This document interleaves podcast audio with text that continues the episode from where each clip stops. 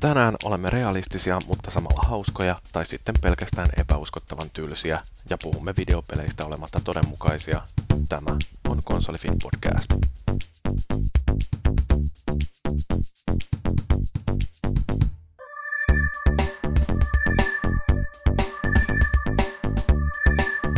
Moro! Tämä on Konsolifin podcast jakso 32. Ja tänään me keskustellaan videopelien realistisuudesta. Meillä on keskustelijoina tällä kertaa ja jälleen viisi kaveria. Minä olen Jyri, mä oon täysin epäreal- epärealistinen hahmo ja sitten meillä löytyy tuolla Felis Leo. Moi moi. Joka keksi tämän päivän aiheen. Ei kun hetkinen, oliko se Felis? Joo joo. Joo, no kyllä, niin. kyllä. Otan kunnian sinne, minne se kuuluu. Näin on ehdottomasti. Sitten on tää näin tää maagisettimies, jolla on kommentti joka asiaan, mutta ei mielipidettä mistään. Moi moi kaikille höpönassuille. Kiva päästä taas tänne pienen tauon jälkeen, kun mut penkitettiin taas viikoksi. Joo, ja sitten tota, on Paavi, joka, jonka elokuvamaku rajoittuu vain kaikkiin näihin realistisiin elokuviin. Niin, mä katsoin Half Past Deadin tuossa vähän. Jee, Hieno ja, leffa. ja sitten, Oh. sitten on Tuhomursu, joka pelaa epärealistisen paljon tuota Dark Soulsia. Joo, terve terve. Tää on tämmönen inhorealistin manifesti. Mahtavaa. Dark Soulsin pelaaminen. Joo, juu, keskustelu, tai siis niin tämä meidän podcastin mm, jaksotus on taas tämmöinen perinteinen, että vähän puhutaan videopeleistä ja sitten videopeliuutisista ja sitten videopelien realismista ja sitten lopuksi tulee vähän vielä tuota palautettakin, siellä ei puhuta videopeleistä. Ja sitten lopetellaan jakso alle kahdessa tunnissa niin kuin yleensä. Mutta ruvetaan nyt vaikka puhumaan tuosta peleistä, joita ollaan pelattu ja Mursu, sä voit vaikka aloittaa, kun sulla on toi mainittu jo toi Dark Souls. Joo, kyllähän sitä tulee ihan kivasti pelattua, eikä tota, no varmaan parissa podcastissa sanonutkin aikaisemmin jo, että ei kyllä muista milloin olisi tämän muista peliä pelannut ja tuossa eräillä lauteilla tulikin sitten kunnolla Karpaasien kanssa juteltu, että ai, ai kyllä ne Nessi-ajat on mielessä. Että siitä tulee ihan semmonen nostalgia fiilis, että kun peli on vaikea ja vetää vielä kaupan päälle turpaan kunnolla, niin se on hyvä peli se. Onko ihan viiden tähän pelin niin kuin pikkarainen arvostelisi? Ei, mä en voi sille antaa sen verran, koska kuitenkin arvosanat on arvosanoja, mutta tota, vaikka se onkin parasta, mitä mä oon ikuisuuks, ikuisuuksiin nyt pelannut, niin ei se kuitenkaan ole yleisesti muille ihmisille varmaan kovin erityistä, ja me arvosteluita kuitenkin kirjoitellaan siinä periaatteella vähän, että muutkin ehkä löytäis, löytäis sitä pelattavaa, että ei sille viittä voi antaa, mutta neljä, vahva nelonen, Vahva nelon.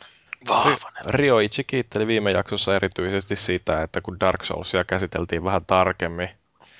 Että Joo, no yleensä- siitä kyllä, siitä kyllä voisi puhua ihan äärettömät määrät, mutta mä en oikeastaan sen enempää vitti sanoa muuta kuin, että ehkä jossain vaiheessa ilmestyy vähän enemmän joku artikkelimainen kokonaisuus kuin arvostelu, jonka pikkarainen jo melko suverenisti laitteli sinne. Että tota, tässä pelissä on kyllä kaikki, Am- mitä voi toivoa. Löytyy ammennettava. Joo, kyllä, kyllä löytyy, että tota, se on just niin, kun on jutellut ihmisten kanssa, tässä parikymmentä tyyppiä on ostanut sen meikäläisen promoomisen kautta ja pari on ostanut konsolinkin ihan sitä varten, että kyllä tavallaan nyt puhutaan jo aika eri, erinomaisesta pelistä silleen, että se on vähän niin kuin totutusta poikkeava, että suosittelen tutustumaan illan parin kanssa siihen ihan rauhassa, että se ei ole semmoinen oikein perinteinen Joo, mä että Juttu. pitää varmaan hommata jossain vaiheessa, mutta just alkoi pelottaa taas, kun sä puhut, Mm. mm. että sä oot sitä 40 tuntia tahkonnut, että Joo, nyt se meni oikein, että 40 tuntia joo ja 50 levelillä taitaa olla se tyyppi ja tota, siinä on hirveä kyllä se addikti meininki, että kun ei yksinkertaisesti voi olla menemättä sinne uuden kulman taakse, että kun ei tiedä mitä sitä tulee ja se just epätietoisuus, että ai kauhea ihanaa. Ei tiedä, ei tiedä kuka yllättää kulman takaa. Joo, ei siinä kyllä niinku milloinka tulee joku pusuhuulinen monsteri sieltä, että laittaa kyllä miehet kenttään. Ismo taas. Laitelaa tulee sieltä. Niin, kyllä niitäkin voisi tulla sinne. Onko sulla nyt niin missä vaiheessa menossa sitten, kun on 50 tai 40 tuntia takana? Öö, no mä en ole pitänyt kyllä mitään kiirettä, että siis mä oon pelkästään nauttinut siitä, että kun patsastelee jossain, katselen niitä maisemia, eihän se niinku visuaalisesti mikään maailman hienoin ole, vaikka siinä on ihan hienoja juttuja, josta ehkä jossain realismikeskustelussa myöhemmin lisää, mutta siis kyllä niinku tulee fiilisteltyä ihan tuskana sen kanssa, että Ai se on vaan hienoa ajaa äijä parkkiin johonkin ja katsoo, että jumalata tuolla joku lurkki yrittää riehua joku hemmeti marakaskan kanssa, että täytyy metä, mennä vetään palloa, mutta sitten kun sillä onkin yllättäen kolme kaveria nurkan takana, niin siellä tullaan kassit olkapäällä sitten kotiin itkien. mutta joo, erittäin hyvä peli ja vaan varmaan en hirveän pitkällä käytännössä siinä vielä ole, koska siinä pystyy mennä tosiaan eri suuntiin niin mahdottomasti, kun sun osaaminen riittää, että paskalla kearilla ja levelittömällä äijällä pystyy voittamaan hemmetin vahvoja vihollisia, mutta se vaatii vaan sitten vähän semmoista keskittymistä, että se on vaan niin yksinkertaisen loistavasti tehty se systeemi. Joo, mä sain vahvistusta sille uskolla, että mun ei kannata, kannata välttämättä lähteä tuota peliä ostamaan, kun kuuntelin, mitä muuta podcastia nyt tässä kuuntelinkaan. Hyvä veikkaus varmaan on toi Weekend Confirms, mutta siellä kuitenkin joku keskustelija vaan puhui sitä, että se on, on tosiaankin aika vaikea ja siellä välillä tulee turpaa railakkaasti ja sitten joutuu peruuttamaan puoli tuntia taaksepäin ja musta se kuulostaa vaan sellaiselta peliltä, että turhauttaa ihan hirveästi, koska mä haluan päästä peleissä nopeasti eteenpäin ja mä haluan pelata ne nopeasti lävitte ja ja sitten Joo. Siirtyä seuraamaan. Et Ei, ei siinä siis, mä ehkä nyt tästä meikäläisen vaahtoamista saa sitä mieltä, että kaikkien pelien pitäisi olla tämmöistä, mutta ei tosiaankaan, että jokaiselle jotakin ja jotenkin itselle vaan tuntunut niin tämmöisen ohjattujen läpijuoksujen ja odot, odotettujen tilanteiden jälkeen tämmöinen yllätyksellisyys niin herkulliselta, että ei sitä oikeastaan voi muuta kuin olla autuaana sitten sen pädikäessä. Että ei tää niinku kauhean vaikea peli, että kokeile vaan joskus, jos on tarpeeksi promille. Jotenkin itselläkin kyllä tulee semmoinen fiilis, että voi olla, että ei välttämättä ole, ole sitä tarvittavaa munaa ton läpivetämiseen. Että Mm. Niin mä oon miettinyt siis, että ton Demon Soulsin voisi tietysti käydä joskus hankkimassa, kun se varmaan löytää jo halvalla jostain ja kokeilla ihan sillä, että miten se putoilisi, koska siinä on aina olemassa se pienen pieni mahdollisuus, että mä innostuisin siitä ihan täydellisesti, koska vaikka aina välillä tulee sanottuakin, että mä oon hirveän paska pelaaja, mutta joitain pelejä mä osaan pelata kuitenkin ihan hyvin ja sitä ei tiedä, että jos toi on semmoinen, mikä perustuu siihen, että täytyy olla tarkka ajoitus ja oikea rytmi siinä tekemisessä, niin sit se voikin ehkä onnistua. Et, Joo, et, Tämä on kyllä ehdottomasti semmoinen ajoituspeli, että ei ole mikään reaktioräiskintä, että kaikkea muuta kuin, että siinä täytyy tavallaan taktisesti lukea ne tilanteet ja tietää vähän, miten alastomana niihin juoksentelee sitten. Että. Mutta tota, tuossa täytyy kyllä todeta, että se Demon's Souls, en ole sitä itse pelannut, mutta mitä on porukka puhunut, niin se on Dark Soulsiin verrattuna aika niin kuin arkainen siinä mielessä, että se ei ole niin pelaajaystävällinen, että vaikka samanlainen henki on tässä Dark Soulsissa, niin tämä on tavallaan lähestyttävämpi kuitenkin. kumminkin helpotettu. Joo, ettei ole niin, kuin niin helvetinmoinen. Konsoli tyhmennetty. niin, suunniteltu ihan alun perin. Niin se on... No siis Xbox tyhmennetty, koska sehän alkuperäinen, tai toi Niin. Demon Souls oli Pleikka kolmosella vaan, että Nimenomaan Niin. tyhmille Voi olla, että- Xboteille. Niin, voi olla, että sen takia tykkään, kun on tämmöinen pottimies.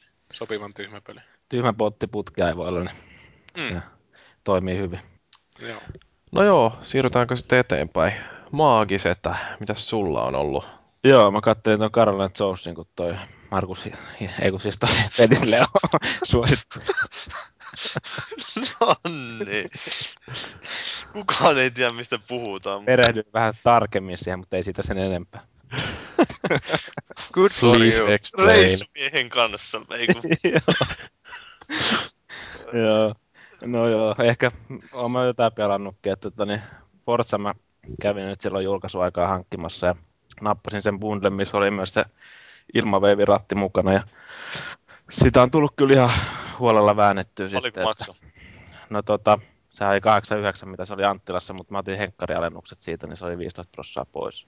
Jumalauta. Ei, niin jotain, olisiko se ollut joku 76 euroa sitten ehkä sen Joo, mä pelin katsoin, kanssa. että se oli 89 justiin. Joo. Joo.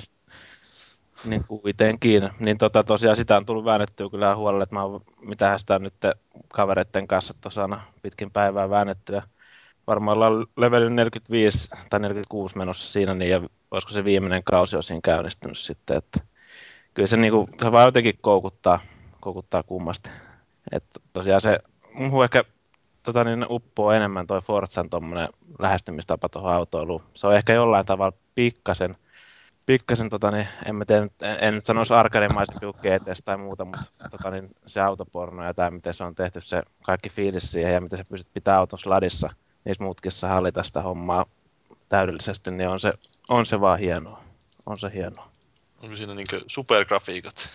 On se, ainakin silloin kun pääsee siinä jossain autovista moodissa ja muissa tarkastelemaan niitä autoja, niin silloin vaan ainakin puhuu super. Niin, sulla, oli sulla Kinect? Kyllä mulla löytyy Kinect. Onko sä käyttänyt sitä Kinect-toimintoja siinä? No, enpä nyt hirveästi Et ole huutanut, että grenade! Break! Ja siinä on muuten, sit tuosta tuli vaan mieleen tästä ilmaveiviratista se semmoinen miinuspuoli, että kun siitä tosiaan puuttuu se RB ja LB, ne pumpperit siitä, niin, Joo. niin tota, jonkun verran on pistänyt kyllä vituttaa se, että ei pääse sillä, ohjaimella niin kuin periaatteessa ää, virittelemään niitä autoja silleen tarkemmin, kun siihen tarvii niitä näppäimiä. Ja nämä Forzan kehittäjät on onneksi myös tehnyt semmoisen hienon älynväläyksen, että sä et myöskään pä- pysty tuolla kakkospädillä ohjailemaan siellä valikoissa ollenkaan. Että, että periaatteessa... Tai kun on ratti päällä. Niin, kun on ratti päällä, niin se, just se, tämä langaton ratti päällä, niin Aika jännä. se on ihan hyvä ratkaisu kyllä, että jos sä haluat viritellä autoa, niin tota, ei muuta kuin suurin piirtein, ei nyt konsoli tarvitse laittaa pois päältä, mutta ohjaan pois päältä ja sitten kirjaudut ulos, siinä sun gamer-takin takas kirjaudut sisään ja laitat sen toisen ohjaimen, ohjaimen päälle. Niin. Siis eikö siinä voi vaihtaa lennossa tuota ohjainta toiseen? No, siis kun se on, tota niin, sehän niinku periaatteessa, mun mielestä se menee tuossa boksilla niin, että tota, se on, silloin kun sä oot mennyt siihen tiettyyn paikkaan, tai sillä tietyllä ohjaimella oot tota, niin kirjautunut sinne sisään, siihen, niin sun täytyy sitten laittaa toinen pois päältä ja kirjautua sisään sillä toisella ohjaimella sinne. No niin kyllä oli aivan helvetin sel- selvästi selostettu. Niin, kyllä. Mutta siis, ei, siis siinä tosiaan ei pysty sillä toisella ohjelmalla tota, niin, tekemään yhtään mitään. Kyllä mun mielestä aikaisemmissa Forzissa on pystynyt tekemään, vaikka sä oot, niinku, sulla on se toinen, tai se ratti käytössä, niin silti, silti ohjailee Ehkä se voisi tulla jossain päivityksessä siihen. Luulisi nyt, että ei toi mun, mun mielestä miltä ihan niinku älyttömän järkevältä rat- ratkaisulta vaikuta, mutta se on aina vähän vaikea näiden tekijöiden. Se on su- suunnattu semmoille kasuaalikuskeille, kato. Kyllä, joo. Niin, ootko sitä GT5 pelannut? No sitäkin on tullut väännettyä silloin aikaisemmin. Kyllä aika paljon. Siihen tuli tää 2.0 päivitys nyt. Niin, en ole, en ole kyllä sen jälkeen testaillut. Että niin mä en tiedä, mitä siinä on muuttunut sitten. Kumpis on niin kun puhutaan tästä realismikeskustelusta, niin mitenkäs GT5 vai Forza 4?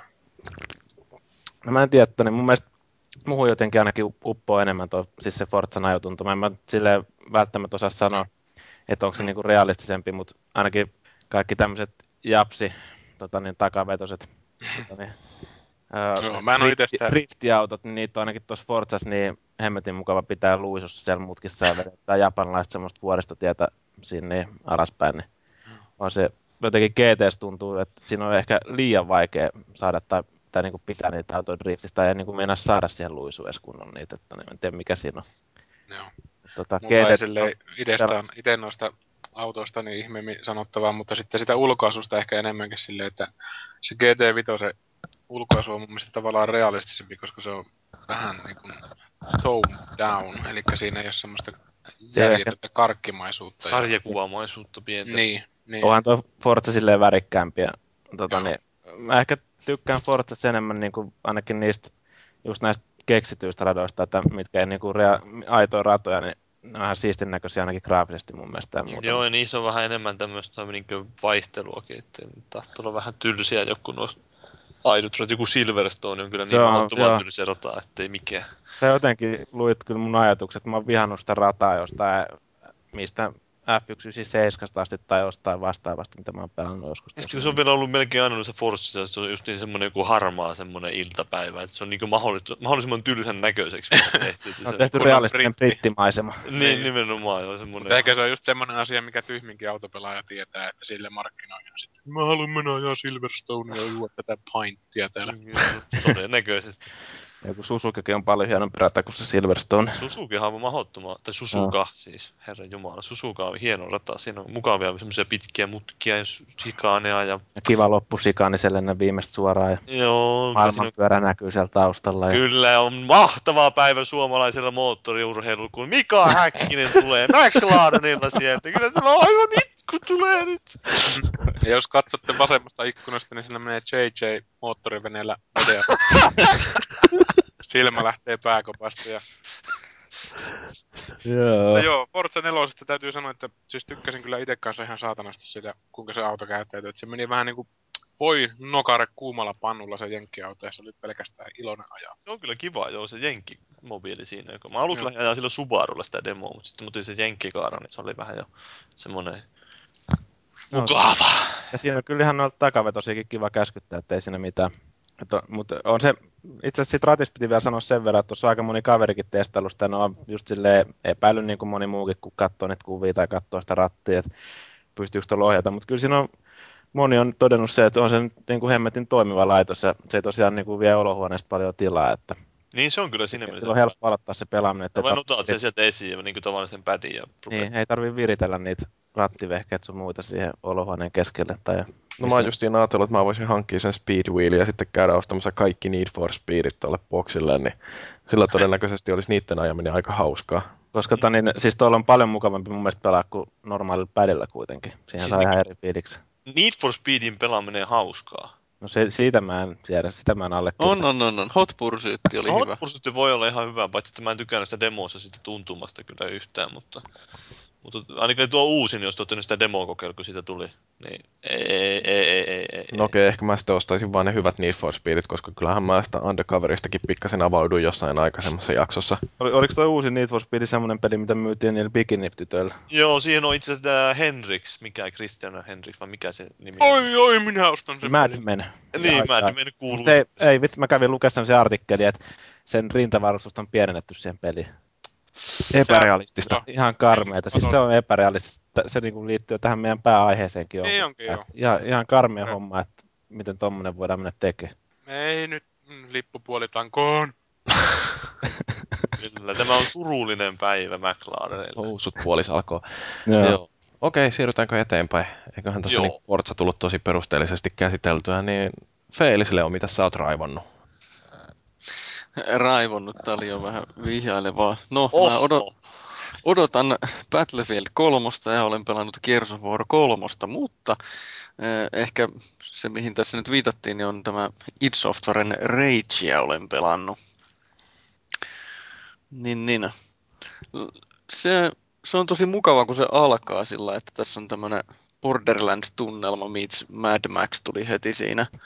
Mutta sitten kun sitä pelasi vähän aikaa, niin siinä alkoi pikkusen häiritsemään se, että okei, mä teen nyt sulle tämmöisen duunin, mä teen sulle nyt tommosen duunin, okei, so what? No okei, e- e- ehkä vähän semmoinen, mikä rupesi naurattaa, on se, että äijä herää jostakin, jostakin Stasis-nukutuksesta on ollut sata vuotta ruususen unessa ja sitten ensimmäinen ihminen, joka näkee, niin sanoo, että hei, tässä on sulla pistooli, sun pitää mennä tonne leiriin ja taita tappaa kaikki siellä olevat.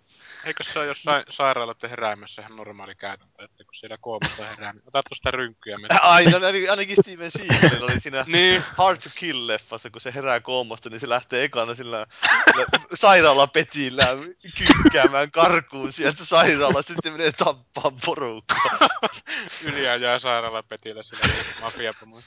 Ja Steven Seagalikin on yllättäen yleensä aina jotenkin tosi yllättävästi aina sinne soluttautunut, äh, tai FBI-agentti, joka on undercover-hommissa. Että se on jotenkin- Tai Niin, niin, jos tästä- veneellä. Mutta jos Joo. Tästä Rageista nyt jatkan, niin, Jatka vaan. tullut, onko tänne videopeleistä tultu puhumaan vai?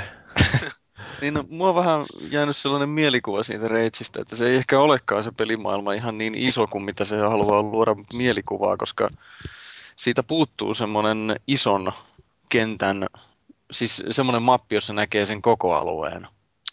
Et, et, kyllä se minimappi näkyy siinä, mutta se ei, ei näe sitä isoa kokonaisuutta. Ei nyt välttämättä tarvikkaan, se on sillä rakennettu, mutta lähinnä tulee sellainen mieleen, että jaa, ei ole varmaan niin iso kuin väität. Jaha, ei ole varmaan niin iso kuin sanotaan sulle usein. Niin. Ja tota, That's what she said. Mutta sitten kun se on tämä id Software, niin se pelattavuus toimii to- tosi näpsäkästi ja niitä aseita on kiva käyttää. Niin siinä on erilaisia ammuksia joka ainoaseen pyssyy, varmaan neljä kappaletta erilaisia ammuksia, niin niillä on kiva vaihdella sitten. Pystyykö niitä muokata niitä aseita? Eikö siinä ole Öö, muokkausmahdollisuus? On siinä jotain päivityksiä niihin aseisiin, Mut, mutta sitten ei, se, ei voi puhua muokkaamisesta, koska se päivitys tekee siitä aina niin paljon paremman, ettei paljon huvita enää sitten muuta. Millä sä Niin. pelaat sitä? No tasaisesti kaikilla lähinnä. Mulla on, mikä se on? Ko- Combat Shot, ai boxilla. siis Joo. Joo, mutta siis mä pelaan boxilla sitä, joka on... Mä pelasin heinäkuussa Lontoossa pleikkaversiota siellä jo Bethesdan studiolla, niin se oli ihan syntisen hitaat ne latausajat siinä. Kun tallensit peliäkin, niin siinä kesti 15 sekuntia tai enemmänkin jo- jopa, niin mua rupesi ihan suunnattomasti ärsyttämään se. Mutta tuossa boksiversiossa on vissiin pari sekuntia, kun se Joo, lataa. Okei, se, se testiversio, mitä mä pelasin, niin se ei välttämättä ollut se lopullinen versio, että siinä mielessä en, en tiedä, mutta kiinnitin huomiota siihen, että toimii kyllä kaikin puolin ihan hienosti. On se ihan hienon näköinen. Eikö se ole 60 fps ja tekniikka muutenkin ilmeisesti pelaa ihan mukavasti, että se on aika harvinaista kumminkin nykykonsoleita noissa räskinnöissä. Kyllä se on kaikin puolin ihan hienon näköinen. Pikkusen siinä on sillä tavalla, että jos nopeasti kääntää sen hahmon katsetta jo johonkin, niin ne tekstuurit latautuu vähän myöhässä siihen, niihin pintoihin, mutta kyllä se pääsääntöisesti on oikein nautittavaa, katseltavaa. Mä ainakin lueskelin tuosta pleikkaketjusta, tai ei pleikkaketjusta, tai tähän multiplattariketjuhan on nykyään, mutta niin, et siinä on niinku jollain pleikkarimalleilla enemmän sitä pop-upia esimerkiksi kuin näillä uudemmilla tai jollain vanhemmilla pleikkarimalleilla. Voiko No, se, se niinku vaan pitää riippuu kai niin paljon siitä, että kuinka nopea kovalevy sulla on siellä, Niin. että jos on kauhean hitaat hakuajat, niin se ei sitten ehdi lataamaan niitä niin hirveän nopeasti, niitä tekstuureja siihen. Mutta siinä ei kumminkaan boksilla ole mitään ihan niin häiritsevää, että se häiritsisi pelikokemusta hirveästi. Että. Ei ole, ei Joo. ole kyllä. Ky- siis se on sillä, että sen huomaa, mutta se ei häiritte. Lä- Lähinnä ehkä pääsääntöisesti tuntuu siltä, että sillä pelillä on vähän semmoinen ongelma kuin sillä Assassin's Creed 1 aikoinaan, että se on hieno se maailma. Siihen on ihan hirvittävästi panostettu siihen maailmaan, mutta sitten se niin, että ehkä jonkun pitäisi vähän pelatakin sitä. Että sitä Et se ei ole niin interaktiivinen. Se on sellainen tekniikkademo, no en ihan voi semmoiseksi välttämättä kutsua, mutta kuitenkin jotain sinne päin vai? No, vähän li- liiottelua sanoa sitä tekniikkademoksi, kyllä se ihan oikeasti on peli, mutta olisi, kyllä ne vähän enemmän olisi voinut panostaa siihen tekniikan sijasta siihen pe- nimenomaan, että sitä pelaamista on siinä. Joo. Si- siitähän oli vähän juttua, että kun tuo Rage, Rage olisi ollut niin paska, että ne olisi sitten hyllyttänyt Doom 4 tai jotain siihen suuntaan, mutta Niin. Semmoinen mielenkiintoinen juttu, mitä mä oon kanssa niinku lueskellut tuosta, että siinähän tosiaan ne ulkomaisemmathan on tosi hienon näköisiä, mutta sitten kuulemma sisällä on niinku välillä saattaa olla jotain sutturi, suttusen näköisiä tekstuureita ja muut vastaavaa. Että silleen vähän hassua, että jos ulkona pystyy piirtämään tosi kauniin näköiset maisemat, niin sitten sisätiloissa, niin oot sä itse huomannut semmoista? Olen. Se on, se on to- tosiaan hassua sillä, että kun siinähän siinä kantaa sitä pyssyä siinä naamansa eessä aina, niin se on niin kuin viimeisen päälle kiiltelee hienosti kaikki mallinnettu. Ja justiin ulkotilatkin, kun kattelee horisonttiin, niin kaikki näkyy hienosti. Mutta sitten kun tosiaan menee johonkin kauppaan ja katsoo jotain lipastoa, niin se on kuin jostain Duke Nukem 3Dstä se, se, se pikseli niin kuin välillä siinä. Joo. Mutta no, jostakin on tingittävä, kun No mutta miltä sen pelaaminen tuntuu? Onko siinä kiva ammuskella? On. Se on musta, musta sitä on kiva pelata. Se, se sen verran pelattavaa kuin siinä nyt on, niin, niin se on miten nämä ajokohtaukset?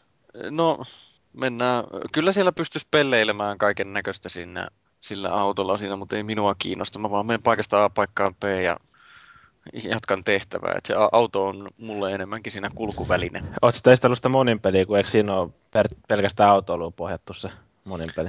Joo, en ole kerennyt. Mä pelaan ensin sen kampanjan ja sitten, sitten kokeilen sitä monin, peliä. En mä usko, että se mä sitä paria kolmea matsia enempää pelaa, mutta mä haluan kokeilla sen. Se on aika mielenkiintoinen lähestymistapa kyllä niin kuin räiskintäpelin monin peli miettii. Että en tiedä sitten, että se ei välttämättä pääroolissa olekaan. No ehkä Mm. se on siinä ajateltu, että Niin. siellä on niin kova kilpailu, että sitä yrittää erottua jotenkin. Mutta niin, onko sulla yleensäkin lähestymistapana se, että kun sä lähdet pelaamaan peliä, niin että sä pelaat ensin kampanjan läpi ja sitten vasta monin peliä vai? Vähän riippuu pelistä, että no esimerkiksi nyt kun tulee tämä Battlefield, niin mä todennäköisesti pelaan ehkä puoli tuntia tunnin sitä kampanjaa ja sitten mä rupean pelaamaan monin peliä ja sitten taas niin kuin välillä, no, välillä taas kampanjaa ja enemmäkseen monin peliä ja muuta. Mutta yleensä kyllä yleensä sillä tavalla, että ensin se kampanja. Kyllä. Joo, kyllähän se riippuu tietysti pelistä, että joku Modern Warfare ainakin oli sellainen, että, tai Modern Warfare 2, että eihän siinä kerännyt oikeasti mitään kampanjaa, että heti kun sen pistää sisään, niin sitten tulee kaveri kutsuu johonkin monin pelipartyyn. Että se oikeasti jää se yksin peli silloin pakostikin vähän vähemmälle, mutta täytyy nyt katsoa, että onnistuuko EA taas sössimään tuon launchin sillä, että serverit on nurin ensimmäiset kolme päivää, niin siinähän se ehtisi sitten to yksin Noihän se menee, jos on kavereita. Mm, Niin, no. Silloin ei tarvii, jos ei ole kavereita, niin ei tarvii huolehtia siitä. Niin kato, ei, mutta siis mulla on virtuaalisia kavereita vaan. Niin. Joo, kyllä. No sehän selittääkin. No kyllä mullakin kaverilista on täynnä, mutta ei kukaan mulle kutsua piste. Mut hei Felis, mille alustalle sä hankit sen Battlefieldin? Se on Boxille. Boxille tulossa. Ai, Okei. Okay. Pystyt sillä pelaamaan sitten kuitenkin, vaikka se on räiskintä. Just silloin sillä pystyy. Niin, räiskintä toimii paremmin boksilla, se on ihan tunnettu tosiasia. No okei. Okay. Mitäs räiskintöjä Paavi on pelannut? Mä oon pelannut Halo 3 ja Halo Reachin mulin peliä. Mitä Ai, on ai, ai, aiko on kiinnostava. Tää tämmönen synninpäästö. Mä, siis mä pari yhtenä iltana y- sovittiin yhden kaverin kanssa, että no okei, nyt pelataan Halo Reach, ja sitten toisena iltana yllättää joku irkis ja kysyy, hei nyt mennään pelaa Halo 3. Sitten no pelataan Halo 3. Mutta ei, ah, se, Minkälainen tarina niissä on? missä, ai Halo 3 se monin pelissä vai? Onko siinä sellainen taitava nainen vastassa ja sitten sä pieksät sen ihan 20 nollaa? ei, kun mä pelasin naisten kanssa samalla puolella tällä kertaa, että ei, Oi, en oi, ahkaan naisia, mutta, Kimppa mutta kiva. pst, just sitä. Aika mahtavaa. Kyllä mä pelasin myös Trials ja HDtä. Sulla on sitten ihan uusia pelejä ollut. Joo, kaikki on tämmöisiä, mitä mä en ole koskaan aikaisemmin pelannut. Se on, että mulla oli, ö, nyt on tenttiviikko ja sitten vähän toipunut siitä, että kun mä kirjoittelin niitä juttuja silloin yhdellä viikolla tyyliin 2000 sanaa illassa, niin se meni aina vähän semmoiseksi. Ei kauheasti mulle jäänyt aikaa. Ja nyt on ollut työtäkin vielä, niin ei ole kauheasti pelaamaan. Täytyy toivoa, että siellä on muutama ihminen käynyt lukemassakin ne sitten. No toivottavasti, no ei niitä kukaan ole, kyllä mä sen tiedän. Näin on. Ei, Naru ja Jakkara. ei ole lukutaitoista väkeä tuolla konsolifinin yleisössä. Vaikka niin hyvin mainostetaan niitä artikkeleita. Kyllä. Tarvitsisi olla semmoinen koodaaja, joka tekisi meille sellaisen sivuston, missä artikkelit saisi vähän paremmin näkyvyyttä. Se kuuluisa Neitsyt-kooderi on edelleen Muuten, hakusessa. muuten katsoitteko sitä Eurogamerin uusi sivusto? Siellä oli, siellä oli ihan mielenkiintoinen uusi design sillä sivulla, että siellä tulee semmoinen oikealla laidassa, mihin tulee kaikki uusi sisältö, että uutiset, arvostelut, artikkelit, kaikki tulee sinne oikeaan laitaan. Ja sitten vasemmalla puolella vähän eritellään niitä sitten. Vink vink eksävä. Niin, se on ihan mielenkiintoinen rakenne. Pistin siinä. Kyllähän noita monet on tämmöisiä sisällöhallinnallisia hallinnallisia juttuja, että justiinsa toimii tuolla tavalla, että linkitetään sama juttu eri paikkoihin, että ehkäpä joskus meilläkin semmoinen. Joo, ei sitä tiedä ikinä. Mutta joo, ehkä meidän voitaisiin mennä tuohon uutiskeskusteluun. Eikö mä ei saa min- kertoa, kun mä oon pelannut... Älä kerro Heikki. ketään, ketään ei kiinnosta oikeesti. Et sä opi Jyri koskaan. No joo, ehkä nyt voi kiinnostaa. Niin, Niin, no joo. mä oon vaihteeksi pelannut jotain kerro vähän siitäkin, uudempaakin, kerro jotain sellaista, mikä on julkaistu tällä vuosituhannella. Eli, Eli, pelaa eli eli... Halo 2. mm, en ihan sitä. Dead or Alive. Ei, kun mulla oli tota, tosiaan arvostelussa toi Uncharted 3 ja senhän toi embargo päättyi maanantai-iltana kello 20.00. Et Eli hän asiassa- autetaan tätä nyt vasta 18.50, eli Niin, eli tota, aikakone taas raksuttaa. Mutta tosiaan tässä jännityksellä kattelin justiin, että olisikohan Eurogamer jo rikkonut embargon, että julkaissut oman arvostelunsa tuntia ennen kuin sen saa, mutta ei näköjään Tuolla vielä. tuolla Neogaffissa aika paljon kerättynä jo Unchartedin arvosteluita. Aha, onko se varma, että siinä on mennyt niin kuin Microsoftilla on tapana mennä, että Microsoft antaa väärin aina nämä aikaleimat näihin arvostelun embargoihin, ne aina kääntää väärin nuo jenkkiajat Suomen aikaa sillä että niin kuin tuntia myöhemmin. no toi ilmeisesti tuli tämä tieto Nordic Filmiltä, joka siis on tämä maahantuoja Suomessa, niin ehkä ne osaa laskea sen oikein, mutta toisaalta Nordiski nyt on aikaisemminkin antanut meille vähän sellaista harhaanjohtavaa tietoa, mistä on sitten Niin. tullut erinäisiä hankaluuksia. Niin, niin mä en laske sen varaa kyllä. Heavenly Spur, ei Heavenly Spur, kun tämä Heavy Rainin video taisi olla yksi semmoinen. Mikäs siinä oli tää No, keissi? pyydettiin lupa moneen kertaan Nordiskilta, että saadaanko me nyt julkaista tätä videomateriaalia tästä. Sitten sen jälkeen Xava meni ja julkaisi sitä videomateriaalia, ja seuraavana päivänä tuli sitten YouTubessa näitä season desist käskyjä, että nyt te olette rikkonut jonkun copyrightia, ja siinä välissä oli kuitenkin Eurogamer vai Game Trailers, mikä olikaan onnistunut lataamaan tämän meidän uploadaaman Heavy Rain-pätkän, ja se on edelleenkin löytyy sieltä Game Trailersin sivuilta keräämässä klikkejä tämä Xavan tekemä video, jossa on vielä kaiken päälle suomenkielisiä tekstejä. Joo, Upeeta. ei se ollut sillä, että se tuli tyyli jostain Sony Euroopan pomoilta, oli tullut Nordiskille vähän jotain noottia, että mitäs perseilyä. Että Hienosti toimittu, voisi sanoa. Joo, mutta Unchartedin toi arvostelu kyllä lähtee siinä kahdeksalta. Täytyy pitää taukoa hetken aikaa siinä kohtaa, että mä pistän sen tuolla julkaisujärjestelmässä pihalle, mutta itse pelistä voisin vähän kertoa vaikka, että jos kiinnostaa kuulla yhtään mitään siitä. Toki, niin, se toki. on semmoinen peli. Kerro ihmeessä. Joo, se kertoo sellaisesta kaverista kuin Uncharted, joka tota, seikkailee Ah, se Drake-niminen jätkäkö pettää se? Joo, joo, se on justiin tämä juttu, että niin, niin Drake menee ja puukottaa selkään Unchartedia ja No okei, okay, siis Arabiassa peniin sulassa. penis sulaa jo. Peniskala tulee ja Voi hyökkää kimppuun rajusti takapäin. ja tähän liittyy karhumietkin jollain tavalla ilmeisesti. Ja Harrison Ford. Eikö tää siis, pakko selittää nyt tää vitsi tähän väliin, siis te, Arabia Peninsula. Se oli siis semmonen, että joku oli, oliko se muropaketti, kä- kääntänyt, niin kuin, kun se paljastettiin tää Uncharted 3, niin oli kääntänyt siihen sen kuvauksen, että näethän Drake seikkailee muun muassa Arabiassa Peninsulassa, kun se oli totta kai Arabian Peninsula. Arabian niemimaa. Oho. no niin, jatka. Jatka. Helvetin hyvä juttu. Joo, mutta siis lyhyesti voi ainakin sanoa sen, että toi on selkeästi paras tästä Uncharted-sarjasta tähän mennessä. Ne on aikaisemmatkin pelit ollut todella hyviä.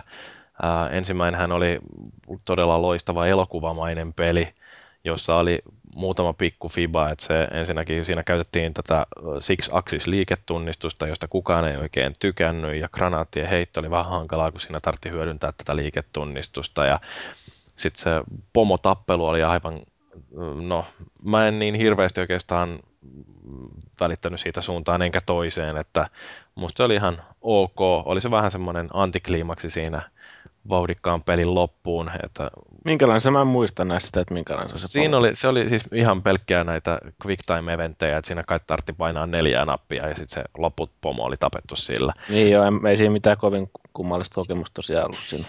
Joo, ja oli siinä jotain muitakin sellaisia pikkujuttuja, mistä ihmiset ei tykännyt. Vastustajat tartti liikaa luotia päähän ennen kuin ne putoili.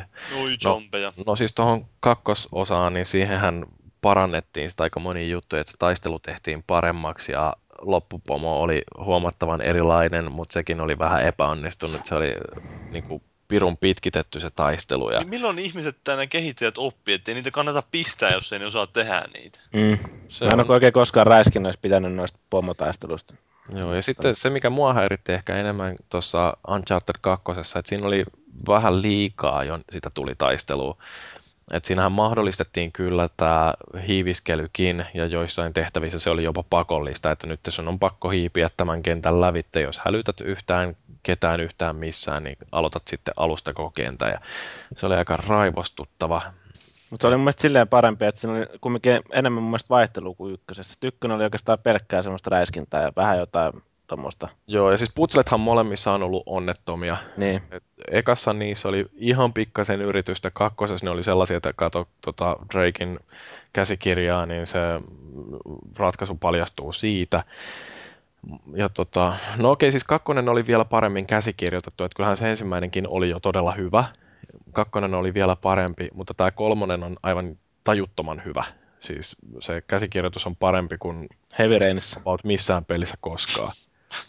Et, ja tämä nyt ei tarkoita sitä, että siinä olisi mitään älyttömiä ö, yllätyksiä siinä juonessa, vaan ihan yksinkertaisesti se, että kun samat hahmot on esiintynyt nyt kahdessa pelissä jo, niistä ö, ne alkaa tuntea ja niistä alkaa tavallaan tykätäkin. Ja sitten kun niiden keskinäisiä suhteita ruvetaan syventämään sillä että siinä näkyy selkeästi se, että käsikirjoittajat ymmärtää, että ää, miten esimerkiksi Nate ja Sali suhtautuu toisiinsa ja mitä siellä nyt onkaan näitä vanhoja sankareita, jotka palaa edelleen kuvioihin, niin ää, se vaan, että kuinka vaivattomasti se näyttelijöiden työ onnistuu sen jälkeen, kun on semmoinen vahva pohja ja hyvä käsikirjoitus. Niin, ja siellä on siinä. Nolan North siellä. Niin No, siis- Nolan Nortti nyt tietysti on ihan omaa luokkaansa näissä videopelinäyttelijöissä, mutta se et suurin vahvuus siinä pelissä on tämä käsikirjoitus. Mutta sitten, että kun ne on onnistunut pitämään sen pelin edelleen ihan tajuttoman hyvin rullaavana ää, ja siinä on nyt paljon paremmin tasapainossa se, että taistelua on vähemmän, sitä putsleja on enemmän. Ne putslet on nyt vihdoinkin sellaisia, että niissä joutuu vähän jopa yhdistelemään asioita, että se ei ole enää sitä, että katsotaan tuolta muistikirjasta, että miten pitää vääntää jotkin vivut ja sitten sen jälkeen se homma oli siinä, vaan tämä on niinku sellaista, että muistikirjassa on jotain vihjeitä, kuinka sä ratkaiset putslen, mutta sen, sen jälkeen sun täytyy miettiä, että miten nämä vihjeet äh, sitten sovitetaan siihen tilanteeseen, niin musta se oli aika nerokasta ja sitten yksinkertaisesti se rytmitys siinä toimii niin mielettömän hyvin. Kohtaukset siinä on ihan tautisen elokuvamaisia ja se mitä mä tuossa videoarvostelussa ja muistaakseni tekstiarvostelussakin sanoin, mutta mikä nyt kannattaa vielä kerran mainita, että siinä on paras tällainen foot chase, mitä on nähty, eli siis jalalla tapahtuva takaa-ajo. Se, Good job. Oi vittu. Uhuh. joo, minkälainen se on. Nathan Drakein Food Shop. Mm.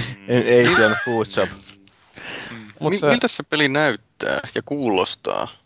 Öö, no, siis sehän näyttää samalta kuin ne aikaisemmatkin. Sehän ensimmäinen Uncharted oli jo tosi hyvä, tai ainoa mikä siinä oli ongelmana oli se, että ruutu repeili joissain kohtauksissa, kun nopeasti panoroi.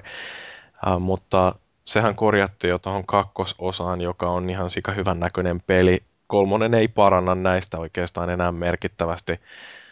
Se, mikä oli sitten huonoa, että mulla oli ton Oliverin debug-konsoli lainassa, jolla mä pelasin ton, ja siinä ei voi pistää kun stereoäänet päälle, niin mä en ihan päässyt, päässyt täysin nauttimaan Oho. niistä DTS-äänistä. Se on nykypäivää se. Mites Niin. 3D? Öö, No, sitten mä käytin komponenttikaapeleita, että mä en sitä 3Dtäkään ihan hirveästi nähnyt, paitsi sitten kun mä vaihdoin tuohon HDMihin.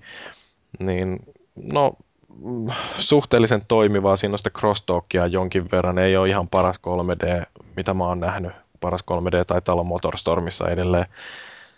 Niin, mut kyllä sitä 3D-näkin oli ihan mukava pelata. Ei tuonut mitään erityistä lisää siihen. Ei nyt varsinaisesti. No ei se yleisikään. No, mutta miten tämä moniin peli? Sä et ole päässyt sitä varmaan. No mä pelailin sitä beta-versiota, mikä nyt on ollut kultajäsen PSN plussa jäsenillä, mitä se nyt on, niin jonkin verran. Hihihi. Otit Sairukselta turpaa. Mm, No mä otan turpaa vähän kaikilta, mutta toisaalta se pelaaminen on siinä ihan hauskaa, että se, sehän on kauhean nopeatempoinen peli ja varmaan toi, mikä se oli tämä, mitä alkuvuodesta julkaistiin se yksi räiskintäpeli. Bulletstorm vai? Ei, kun se missä oli tätä parkouria yritetty saada Brink. Niin, niin se varmaan olisi halunnut olla vähän sellainen peli, mitä toi Uncharted on. että siinä ammutaan, siinä lyödään, sitten siinä kiipeillään kauheasti ja ylitetään esteitä. Ja se toimii tuossa Unchartedissa tosi hyvin. Se, siinähän on näitä muutamiakin eri pelimuotoja, että tappomatsia nyt siellä, siellä aika paljonkin pääsee kokeilemaan, mutta kaikkein paras on justiin tämä tällainen team objective, jossa vaihtuu ne tehtävät, että siinä on, onko siinä nyt sitten paras seitsemästä kierroksia mennään, joissa on sitten näitä, että yritetään tappaa vastustajan vippi ja samaan aikaan suojella omaa. Sitten on tällaista lipunryöstön tapasta, jos yritetään kuskata semmoinen kulta-aare omaan tukikohtaan. Ja sitten tappomatsiakin löytyy sieltä jonkin verran. Et se on aika hyvin saatu toimimaan se monin peli jo tuossa beta-vaiheessa. Se, mikä siinä on vaan surullista, että se todennäköisesti tulee kuoleen aika nopeasti, koska kaikki pelaa nytten ensi kuukauden verran Battlefieldia ja sitten sen jälkeen siirtyy Modern Warfare 3. Tota, onko siinä muuten ihan se, siinä niinku hahmojen kestävyydestä ja muut siinä monin pelissä, onko se silleen, että se on niinku lippaallinen per hahmo vai? Aa, aika lailla joo. Joo. Siinä. Et yksin pelissä ne putoilee nopeammin noin vastustajat, mutta tota, Millä vaikeustasolla sä pelasit? normaalilla. Oo! Poikkeuksellista. Siinä on se crushing, eikö se ole se... on- Miten ne vaikeasta se menee? Crushing on vaikea. ja sit Se on vaikea. Siinä on hardi on sitten normaalista seuraava, että sehän Joo. täytyy kertaalleen pelata lävitse, jos meinaa sitä crash. Mm. crash. Jyri ja Tontsahan pelaa yleensä kaiken easillä yle normaalisti. Ei, kyllä just, mä, just siksi mä tässä hu- huudahdinkin. Niin. ei, kun mä pelaan yleensä noin arvosteltavat pelit normaalilla ihan sen takia, koska se on se, mitkä noi pelin tekijät on tarkoittanut. että Se on vaikeus oikeastaan optimoitu nimenomaan sille normaalille, että ne kaikki on, muut on sitten enemmän tai vähemmän vaan tehty jollain kikkailulla. Ja, Joo. Se- menee. Raavi ainakin tuntuisi kiinnostavaa ihan helvetisti. Haukottelee. No ei, mua vaan väsyttää, kun mä oon vaan sairas ja huono Ollut ihminen. nukkunut vähän huonosti yöllä. Mun jotain, niin mitä mä just, että sä kuitenkin julkaiset arvostelua siitä, vaikka sä et ole pelannut monin peliä koko versiota. on, juu, eihän sitä monin peliä vielä pääse pelaamaan, kun serverit ei ole auki. Se on aika mielenkiintoinen ratkaisu kyllä. No, mutta yksin pelihän tuossa on kuitenkin se pääasia. Joo, ja, en mä en usko, että kovin monin monin pelin takia loppujen lopuksi tuota ostaa. joo, Sä voit tehdä sinne päivityksen, että päivitys monin peli sitä tätä. Monin peli oli täyttä paskaa kaksi tähteä. En mä oikeasti usko, että Mm. kukaan nostaa Unchartedia sen monin pelin takia. Että kyllähän se yksin peli on se, mikä siinä rulettaa. Ja se yksin peli on varmaan tämän vuoden paras. Paljon sillä on pituutta suurin piirtein sillä kolmosella? Mitähän sillä olisi ollut? Kauhean vaikea sanoa, kun mä en sitä ruvennut mittaan missään vaiheessa. Mutta kyllä Niin. mä siihen varmaan toistakymmentä tuntia käytin. Ja se riippuu aina vähän pelityylistäkin, että niin, joo, joo. No tosin Toiset tossa on aika putkita. paljon vai? niin. Mm. Joo, mutta äh, hetkinen, jotain. No niin, musiikista mä, haluaisin, jumi? musiikista mä haluaisin kuulla, että onko siinä hyvä musiikki, niin kuin tuo. Mä ainakin tykkäsin kakkosessa. Se on samaa tyyppiä. En mä hirveästi kiinnittänyt huomiota, mikä on mun mielestä aika sellainen hyvän pelimusiikin äh, tunnusmerkki, että siihen ei liikaa kiinnitä huomiota, että se ei rupea ärsyttämään missään vaiheessa ja kuitenkin sitten, että tukee sitä Mun pelikokemusta. mielestä se on hy- hyvä tunnusmerkki hyvälle pelimusiikille, että nousee kan- iho kananlihalle ja että ne housussa rupeaa pullottamaan. Hyvä pelimusiikki on semmoista, kun pitää lyödä peli pauselle ja kuunnella, mitä siellä oikein meille soitetaan. Niin, Vähän niin niin, kuin Crysis 2 tunnari. Mikä Stargatein tunnari? Crysis 2, siinähän Niin. oli hyvä tunnusmusiikki. Siinä on, olihan siinä ihan semmoinen mukavan pauhauva, joo. Mä tuossa on just semmoista vähän semmoista suurta seikkailutunnelmaa ollut siinä musiikissa. Siinä Mähän, Crysisissa se Inon sur vai mikä? joo, saattoi ollakin. Mutta tää Mieli... Uncharted justiin, no mä- kyllä mä ehkä se kooppia niin voisi vois ajatella, että voisi pelatakin. Että siinä, eikö siinä ole edelleen niitä jonkinlaisia kooppijuttuja mukana? Joo, niitä mä en kyllä päässyt kokeilemaan ollenkaan, kun ei ole tosiaan kavereita ja sitten ne serveritkään ei ole päällä. Niin No, oikein tupla ongelma. Sä voit tehdä jonkunnäköisen kuikluukin siihen sitten, että et, et, et, sä et voi tänne arvostelun nimellä julkaista. Niin. Mut joo, siis on se ehkä vuoden paras peli. Ehkä vuoden. Et sä ole pelannut kaikkea, et voi sanoa. No mä oon pelannut Portal 2 ja se oli tähän mennessä vuoden paras peli ja Uncharted 3 meni siitä Oletko ohi. pelannut Gears 3? Se ei ole varmastikaan vuoden paras peli. Onko sä pelannut Forza 4? Dark Niin. Souls. Forza 4 muuten saattaisi olla tämän vuoden paras. peli. Batman, Ei vit- Niin on Batmanikin. Skyrim, Deus Ex. Joo, no en mä Deus Existä mä en usko, että mä sitä olisin nostamassa. Batmanista on vaikea sanoa, se saattaa ollakin ja Skyrim semmoisia. Rine 2, Rochard. Takki rupeaa kääntyä yhtäkkiä. On, on, Uncharted 3 on parempi kuin Rochard. Onko parempi kuin Kung Fu High Impact? En, en tiedä. Mulla ei ole Kinectia, että sillä ainakin mulla käytettävissä olevalla varustuksella toi Kung Fu High Impact ei varmaan. Niin se on sun varustuksella. Niin. Voi voi, sä teet liian helpoksi tuo. Mutta joo. Se on mun tehtäväni podcast-hostina. Sitten mä kokeilin vähän limboa. Mutta joo, mennään uutiskeskusteluun. No, eikö se ole Jyrin tunnuslause, että tällä varustuksella on mentävä, mikä on? Niin. Sillä mitä luoja on antanut. niin. Mutta, Mutta sitten, uutisista. Nyt on ollut tämmöinen siitä mukava uutisviikko, että minä en ole kirjoittanut yhtään mitään, mutta on ollut tuommoisia uutisia kuitenkin uudesta Xboxista on huhuiltu, että tämmöinen vuosi väitetty ö, Microsoftin joku aikataulu, jossa oli erilaisia tuotejulkistuksia ja niin, niin poispäin niin aikataulutettu. Ja siellä listalla esiintyy tämmöinen kuin Xbox Loop. Mielenkiintoisesti nimetty. Jokin viittaisi, että olisi uusi konsoli tulossa sieltä kenties 2013 E3-messuilla paljastettaisiin ja julkaistaisiin loppuvuodesta 2013. se on hyvin yllättävä, hyvin jännä tämä julkaisu. Tämä, tämä on hyvin jännä tässä oli se, että Kinectien uutta versiota oli leimattu siinä niin vasta vu- loppuvuodella 2014. Se luuppi Se- on kuitenkin joku juoksumatto, missä sitten itketään Kinecti, Kinectin yhteydessä. Joo, siis tuo on ihan, tai tuskin tuo on ihan se lopullinen nimi, vaikka sitten nyt voisi periaatteessa tietenkin vetää heti johtopäätökset, että se olisi niin Infinity-merkki, siis tämä äärettömän merkki mm. siinä. Kun on 360, niin siinä on kyllä pojilla varmasti miettimistä, että mitä me nyt tästä tehdään hyvää nimi, joka kertoo, että se on kuitenkin parempi kuin 360. Better than 360. Se Mm. on aika semmonen. Doesn't break nearly as often. Niin, siinä on mikä, se oli tämmöinen heti heitettiin Neogaffisen niitä hyviä motto, taglineja, että instant feedback loop tai jotain.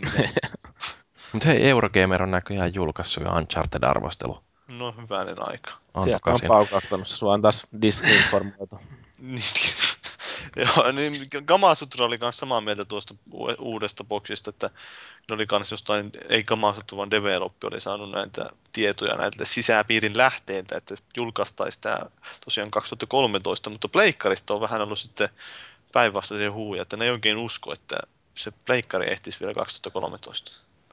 Niin boksi ottaa taas sen muutaman milli etumatkaa. Ja, Muutama milli, joo. joo. Analyytikko taas, tämä Colin Sebastian, oli sitä mieltä, että kumpikaan niistä ei ehdi 2013. Vähän Wii U tulee huomattavasti aikaisemmin. Eikö tuu 2012 vai? No ensi vuonna. Joo, Et- kyllä.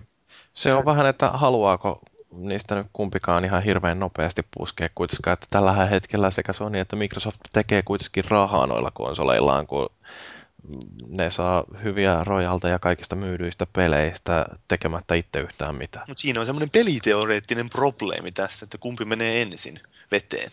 Mm. Ja kumpi tulee ensin? Niin, nimenomaan se, kumpi tulee ensin veteen. Yleensä. No joo, mutta siis... Öh, no, siis tää tosiaan tämä analyytikko väitti, että joo, kumpikaan ei tule 2013 vielä, mutta sehän viime kerrallakin Microsoftilla meni aika justiin hintsulle se, että ne oli aika tiukkaan se aikatauluttanut suhteessa siihen, mitä Sonylla oli. Sonylla oli niin silloin aika kaukaa niin lähtenyt se suunnittelu, että Microsoftilla vedettiin super tiukalla aikataululla ja lopuksi se kusi vähän reisille se homma, just niin ne boksit hajoili ja niin poispäin. Mutta niin, saa nähdä, miten se tällä kertaa menee. Ja Mm, viime si- viikolla, niin puhu vaan jotain. Ei, mä, mä ajattelin vaan sanoa, että siitä on nyt opittu ja nyt niin, mit, tullaan järeämmällä raudalla. no mä uskon, uskoisin, että Microsoft vähän niin kuin menisi kasvot siinä taas, jos ne mokaisi sen samalla tavalla. Mutta niin, onneksi Microsoftilla ei ole kasvoja. Öö, Batman, Batmanista juteltiin viime viikolla sitä Joo. Siitä Me oli... oltiin oikeassa ja kaikki muut oli väärässä. Ja Niin, se on no, ed- Mm. ilmeisesti edelleen, onko se aiheuttanut sitten harmaita hiuksia? Tai no niin, et ei nyt ihan päästy niin kuin, kuivin karvoin siitä kuitenkaan, kun äh, tuli ongelmia käyttäjille siinä, että osa niistä koodeista ei toiminut. Ja sitten vielä se, että osalla tuli vain jotain mystistä ilmoitusta, että olla ladattava sisältö on korruptoinut, bla bla bla. Ja sitten se ei allantanut ollenkaan pelata sitä peliä. Se on ihan hieno ominaisuus. Oh. Varmaan olet Sitten- suunnitellut, että nyt viikonloppuna pelataan vähän Batmania. Niin. Niin no siis just, että jos sä kerran teet tämmöisiä juttuja, niin kyllä se nyt perkele olisi parempi hoitaa sitten kunnolla. Niin. No on se vähän nolo ainakin tollanen, että isketään joku ö, lisäpaketti siihen mukamas pakkauksen mukaan ja sitten kuitenkaan se ei toimi. Et porukka on ensin ihan kettuuntunut siitä, että ylipäätänsä tuollaista lisuria isketään sinne ja sitä ei saa sitten tietenkään välttämättä käytettyjen pelien ostaja mukaan. Ja sitten ekana päivänä, kun ihmiset haluaisi päästä pelaamaan, niin sitten verkossa on jotain vikaa. Tämä on Vähän- kyllä... Vähän huonoa olisiko tossa- bisnestä. Niin, mutta olisiko tuossa nyt kuitenkin sitten loppujen lopuksi siitä kysymys, että kun siinä Pissanaisjaksossa just juteltiin, että ehkä tämä ei ole niille pelintekijöille niin suuri juttu kuin niille, ketkä sitä kärkkäämmin kommentoi foorumeilla, että oliko se Feelis, kuka puhui, että pelintekijät kokeilee eri juttuja. Että se ei sitten ole ehkä niin kuin kokeiltu niin suurella intensiteetillä kuin millä tavalla sitten foorumeilla väki oletti, että nyt saan ladattua pissavikanaisen itselleni hahmoksi. Ja Niin, ehkä se ei ole niiden mielestä ollut niin iso juttu kuitenkaan, että Mm. katsonut kaikki vaikea- tekee. Niin, mutta jotenkin vaikea kuvitella, että jos se olisi ollut niille yhtä iso juttu kuin miten foorumeilla eri puolilla on puhuttu, niin minkä takia se ei sitten toimi? Että eikö sitä nyt saatana oikeasti testattu ja mitä siinä sitten on mennyt vikaan? Että... Eikö se Batmanin nainen ainakin ollut ihan niin kuin, mehuissaan siitä kissanaisesta siellä kun sä olit siellä tapa cateringissa. Olihan se joo siitä kissanaisesta, että se tykkäsi just, se aina yritti fokoutella ihmisiä pelaamaan kissanaisella. niin. Mutta yhden mielenkiintoisen mielipiteen kuulin myöskin tästä just tästä DLC-keskustelusta, että Uh, mitä ei tultu siinä meidän omassa uutiskeskustelussa viikko sitten ajatelleeksi, että tuossahan on se ongelma, että ihminen, joka ostaa tämän pelin ja katsoo kannesta, että, että, että, mahtavaa, että tässä on tämä kissanainenkin, mutta sitten menee pelin kanssa kotionsa ja huomaa, että se vaatiikin internetyhteyden ja jos konsoli ei ole kytketty nettiin mm. tai... Niin no siis tämä oli jo että niin. Mulla tuli toi ihan sama mieleen kanssa. Miten, miten netittömille tuo koko hommasta, sehän kusee vähän niin rankemmalla kädellä. Mm, että se on ehkä pikkasen ikävää justiin tällaisille ihmisille. Mutta kyllä mä siis toisaalta uskon, että luulisin, että jokainen, jolla tuo konsoli on, niin kyllä jotenkin, jotakin kautta niin voi sen siksi aikaa pistää edes netti, että ne saa ladattua sen. Onko siis muuten mitään prosentteja, että miten moni konsoli on kytketty nettiin, noista mitä on myyty? Onko se ollut jossain listattuna joskus? Oliko se puolet? Tai ainakin se oli se, että puolet ostaa sitä DLC-matskua, tai lataa DLC-matskua. Ainakin se Joo. oli. Jotain sellaista oli, että kuitenkin puolet jossain pelaavat vaan niitä julkaisijoiden toimittamia paketteja, että ei sitten pysty edes päivityksiä lataamaan. Mutta eikö se ole aika härskiä? Puolet ei siis, vaikka ostasit uutenakaan, niin puolet ei saa pelata kissanaisella. Se on kyllä kieltämättä vähän nyt. Miten nyt suupannaan, kun viime jaksossa olitte niin, että mm, käyttäjät olette tyhmiä, yy. Niin. Mitäs mieltä Paavi oli? Ei minua kiinnosta paskaakaan. Ei kun... No ihminen, jolla ei ole internettiä nykypäivänä on tyhmä, eikä se edes kuuntele meidän podcastia. se on kyllä niin. hyvä, hyvä kommentti. Sanoo Elisan puhemies. Nimenomaan. No, no spoiler. Niin, no tämä oli kyllä myös mielenkiintoinen, että tämä ilmeisesti on aika hyvä peli tämä Batman, koska tämä Yahoo antoi sille 6 kautta 5. Jumalauta. Tämä, tämä oli ihan mielenkiintoinen liittyen siihen meidän arvosteluketjukeskusteluun siinä toisessa jaksossa, vai mikä oli? Mikä arvostelija siellä sanonut, että se oli paras, paras Zelda-peli? Tämä niin, no, tuosta... Se on jotenkin hyvä kommentti, että siis se on niin jotain, mitä Zeldasta ooteltu. Niin, niin, sehän on vähän tuosta Darksidersistakin ja heitettiin samanlaista niin kommenttia, että tämä on ihan helvetin hyvä Zelda-peli. niin. Mutta aihetta liittyen, niin Edgehän just antoi 10 kautta 10 tulee uudelle Zeldalle. Joo, mäkin katselen. Että se voi olla ihan napsakka. Mä kävin katselemaan sitä Batmanin arvosanoja tuolta Metacriticistä, niin aika monta kymppiä siinä oli putkea ennen kuin rupesi laskea siihen ysi puoleen ne arvosanat. Että kyllä se, Mikä ja... siellä on Metacritic tällä hetkellä? Taisi olla jotain 92 tai 91, ei kun 9, hetkinen muuten, olisiko se ollut 95 jopa se keskiarvo? Se saattaa olla jotain semmoista, varmaan boxilla parempi kuin pleikkarilla. Jumalauta. Mutta Leikkarilla oli 20 arvostelua ja Boxilla oli 49. Se on, se on mutta mielenkiintoista. Mä luin Twitterissä tuosta, että se menee silloin, että yleensä nimenomaan arvosteluversioita, kun kysytään, niin ne yleensä kysytään nimenomaan boksiversioita. Sitten nämä joutuu nämä julkaisijat ja maahantuojat joutuu pahoittelemaan. Sori, meillä ei joko pleikkariversiot. Tämä on tämmöinen mielenkiintoinen ilmiö. Se on enemmän boksifanin poikia pelaamassa. Niin, en tiedä. Arvostelemassa se oli vähän silloin, kun me Deus Exäänkin kysyttiin, niin mä sanoin, että joo, me halutaan tuo boksiversio. Eikö kuitenkin haluaisi pleikkariversiota? Niin, tarkista se sun haluamisen arvo. onko, ta, onko vastaus lukittu? niin, soita kaverille. Ei kyllä mennä vaan boksiversio. Antaako Lasse Lehtinen vihje? No joo, mutta sitten kun tässä puhuttiin metakritiikistä, niin totta kai julkaisijat tykkää myös vähän kikkailla noiden arvosteluiden ja arvostelijoiden kanssa tuossa, niin, no EAlla oli tulla Norjassa, että ne oli pistänyt tyyliin arvosteluille kyselyitä, jossa niin kysyttiin, että Battlefieldia, jos haluat arvostella, niin että onko sä pelannut aikaisempia Battlefieldia? No miten Call of Dutyä? No mitä, onko arvostellut niitä? No minkälaisia arvosanoja annoit? No mitä sitten, että onko sä Call of Duty-fani? No onko sä Battlefield-fani? Sitten näiden perusteella katsottu, että varmaan, että, niin kuin, että annetaanko tunnille arvostelukappaleita tai jotain. Niin. Ei. Ihan, ihan niin kuin naurettavaa meininkiä. Siellä oli vissiin Stealta oli vastattukin tähän, että joo, sori, tämä oli virhe, ei tuu toistumaan. Tämä oli vitsi vaan, että ei, ihan läpällä vaan Täällä vähän kännissä kokeiltiin. Norjalaista ei, meininkiä. Ei, ei kuitenkaan tällä kertaa livauttanut mitään lahjusrahoja mukaan sinne. Eikö Joo, sekään ei. ei ole mitenkään epätyypillistä? Eikö se Mitä on Dantes Infernon kanssa ollut? Lähettää paketillisen turskaa silleen, niin kuin, että tässä sulle turskaa, kun teet ton arvostelun, niin jos et anna kymppiä, niin tulee toinen paketti. Eikö se ole norjalaisille vähän loukkaus antaa jotain merenelävää, kun sehän on niiden henki ja veri se meri kuitenkin. Että. Niin, antaa öljyä niille. Hmm. Mutta Ottakaa On- sitten vähän mettemaarittia teille. Breivikki nyt sen. No niin. Tulee Breivikki kylään, jos sitä annettaa pelille hyviä pisteitä. Okei. Too soon. Ei mit. Meni nyt vähän nyt kyllä. Nyt meni rimaan ali, Niin mutta... pyön alle toi. Jopa mun skaalassa.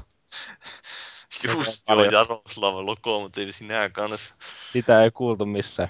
No ei varmasti, mutta niin. Siinä oli vielä muillakin sivustoilla kuin norjalaisilla ollut vaikeuksia siinä saada arvostelukappaleita. Twitterissä on monet valitellut. Just muun muassa tämä, joka arvosteli Unchartedin Ars Technicalla just julkisti arvostelun siitä, niin valitellut, että kun ei joku oikein minkäänlaista pihaustakaan kuulunut EAN suunnalta, että ne on vissiin pistänyt osaa sivustoista semmoiselle listalle, että joo, näille ei piste, kun ne on antanut liian hyviä arvosanoja Call of Dutylle. Tai jotain. Aika tämmöistä. jännä tuossa Battlefieldissä, kun katselin näitä kuvioita, kun sitä vertailua siitä, minkä näköinen se on sitten niin kuin levyltä pelatessa ja minkälaista se on sitten, kun on asennettu konsolille, siis kiintolevylle. Niin kyllähän se aika helvetimoinen ero on siinä, että mä en niin kuin oottanut, että se on niin helvetin suuri. Joo, siis- Siinä niin kuin ihan törkeästi silleen se Se näytti semmoiselta, näytti semmoiselta Niin. niin. niin Unreal-peliltä, jossa ei ole teksturit vielä latautunut, jos et sä ollut Niin. asentanut niitä. Ai jaa. Se. Semmonenkin vielä, että ei ilmeisesti sillä, mikä tää on sillä flashi kovalevyisellä boksilla pelailla hirveästi. kyllä sitä pelaillaan, mutta ei saa kyllä, kyllä mitään kovinkaan erikoisen näköistä peliä. No se on vähän tämä ongelma ollut nyt koko ajan tuolla boksilla, että kun siitä on ollut se kovalevytön versio, niin yksikin työkaveri tässä justiin hankki Burnout Paradisein, kun se katsoi, että mä olin sitä pelailu justiin. Ja tota noin, niin yritti sitten ruveta sitä nettipeliä pelaamaan siinä, mutta eihän se onnistu, kun oli vaan tämä, mikä se on se arcade-version nykyinen nimi, niin No se on vain box. Ei sillä ole mitään muuta kuin neljän gigan versio. joo. Mutta joo, senhän, se, eikö sen pysty installoida jonnekin tommoselle muistikullekin vaikka joku vähän isompi muistitikku, vaikka 8 gigaa. no en mä tiedä, mutta se oli sitten lopulta antautunut ja mennyt ostamaan Microsoftin kiskurihintaisen kovalevyn. Se oli, olisiko kannattanut ostaa vain suorilta se... se, No mutta tämä on kato justiin Tässä. tätä näin, niin kuin, miten Microsoft kulut, kuluttajaa kusettaa, että myydään tuollaista torso-versiota siitä konsolista, jotta voidaan sitten myöhemmin ottaa ne loputkin rahat. No idiot, eikö mitään, apinaan koijata, eikö... No Näin se ei, vanha, vanha sanalasku menee. älkää hakaatko minua. Niin, Mutta kyllä mä luulen, että monet kuitenkin asentaa sitä pelistä sen matalatekstuurisen versio ihan sen takia, että minimoisi sitä input-lagia tai mitä muita lägejäkään pystyy olla. Että kun katselee jotain Counter-Strikeen Extreme-urheiluvideoita, niin kyllä niissä mennään aika äärimmäisyyksiin sen niin kuin rullaavuuden ja tämmöisen vastetoiminnan kanssa. Niin ruudun Niin- päivitys on 600 ja Niin, niin. jotenkin alkaa olla aika erilaisissa no sfääreissä. perhana, miksei Etke arvostelussa ole arvosanaa? Ja Battlefieldille. Ei vaan Unchartedille, kun justiin julkaisivat Unchartedin arvostelua, eikö arvosana? Ne on Niin tosiaan paskaa, varmaan on tämmöistä seiskan. Arvosana. Joo, ei, mutta siinä nyt tuo no, Battlefield nyt on mielenkiintoinen tapaus. Katsotteko sitä traileria, sitä tra- kampanjatraileria siitä? En oo kyllä ainakaan. Hiljasta. Hyvin näytti semmoiselta Modern Warfare-henkiseltä meiningiltä. Siinä näytti justiin semmoiselta, no niin kohta tuo varmaan tapetaan tuo hei, päähenkilö tuosta. Että Mutta eikö se siinä ole kakkosessakin, tai mikä se Modern Warfare 2, niin ei Modern Warfare 2, kun se Bad Company 2, eikö sekin ole aika kodimainen se yksin peli siinä? no, no ei se niin kodimainen ole. Vähän tietenkin, ollut. vähän oli ehkä viety siihen suuntaan, mutta... Niin. Snowmobiles are for sissies. Niin, Kun vertaa siihen ykköseen, niin siinä oli paljon niin kuin NS laajemmat ne kentät siinä. Että. joo. No siinä mielessä ehkä siis Bad Niin. Company 2 oli semmoinen kaukalovainen Niin, taso. niin no sitä semmoista putkiräiskin tämä niin kuin tarkoitti. En mä nyt välttämättä sen niin kuin meiningin kautta huumorin niin kuin sen, sen perusteella, mutta kuitenkin. Mut sehän on aika jännä just ollut tässä Battlefield 3, että vaikka siinä on ollut tosi paljon kuvia niistä Caspian monipelikentistä, niin hirveästi sitten tämä printattu materiaali on ollut täällä tota, no niin, yksinpelikampanjaa, koska sehän on tietysti skriptatumpaa ja hienomman näköistä ja Joo, kauheasti hän- sitten älämölöä siitä alla, että ei tämä oikeasti se peli, mitä me pelataan. Niin kertoo mun mielestä vähän mielenkiintoisesti siitä, että justiinsa, oliko se aikaisemmin tässä puhuttiin, että pelataanko monin peli vai yksin peli sitten tämmöistä ammuskeluista, että minkälaiseen tarkoitukseen näitä ostetaan.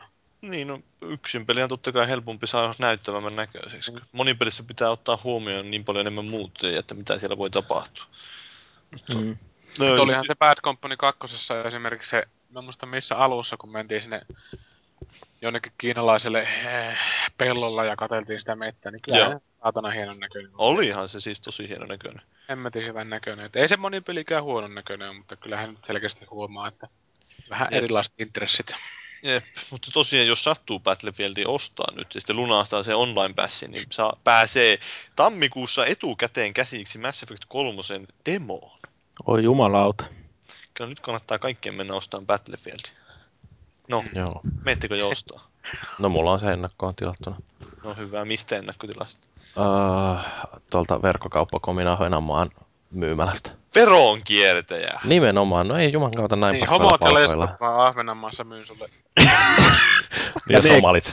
niin ja se on maali. No se on ehkä oikeastaan. Terveisiä Teuvo Hakkaraiselle, ei vaikka se on idioti, jolla ei ole internettiä. Hakkaraisella ei ole internettiä, niin se ei kuuntele. Mutta Teuvo Hakkaraista tuli muuten mieleen se, että tuossa Radio Suomi-popilla ne vähän aamulla just mietti sitä, että kyllä siellä on varmaan ne kaikki Hakkaraisen, jotka on sitä äänestänyt, niin ne varmaan jossain siellä sahalla helvetin tyytyväisenä paukuttelee henkseleitä kahvihuoneessa, että miten hieno mies se Hakkarainen, se on suoriutunut tuolla eduskunnassa. Että. Joo, se oli kyllä mielenkiintoinen tämä se ehdotus, että viedään kaikki tuonne Ahvenanmaalle ja katsotaan, että minkälainen yhteiskunta syntyy. Ei jumalauta. Mä en usko, että se oli, mä luulen, että se oli joku vitsi, mutta se oli Niin, niin no en minäkään sitä aluksi uskonut, mutta sitten mä niin monta kertaa kuuntelin, kun sitä kuului jossain tiivistä. No Hakkaran taas laukunut, sitten piti mennä ihan alentua johonkin iltalehti.fi ja katsoa, että mitä vittu. Hieno mies. Hieno mies, no, mutta mennäänkö me nyt tähän viikon aiheeseen tästä karhun sillan kautta, kun meillä on Battlefieldistä puhuttu. Battlefield on tosi realistinen peli, nyt minä sanon näin. Näin on. Niin, viikon keskustelun aiheenahan meillä on tämä realismi videopeleissä.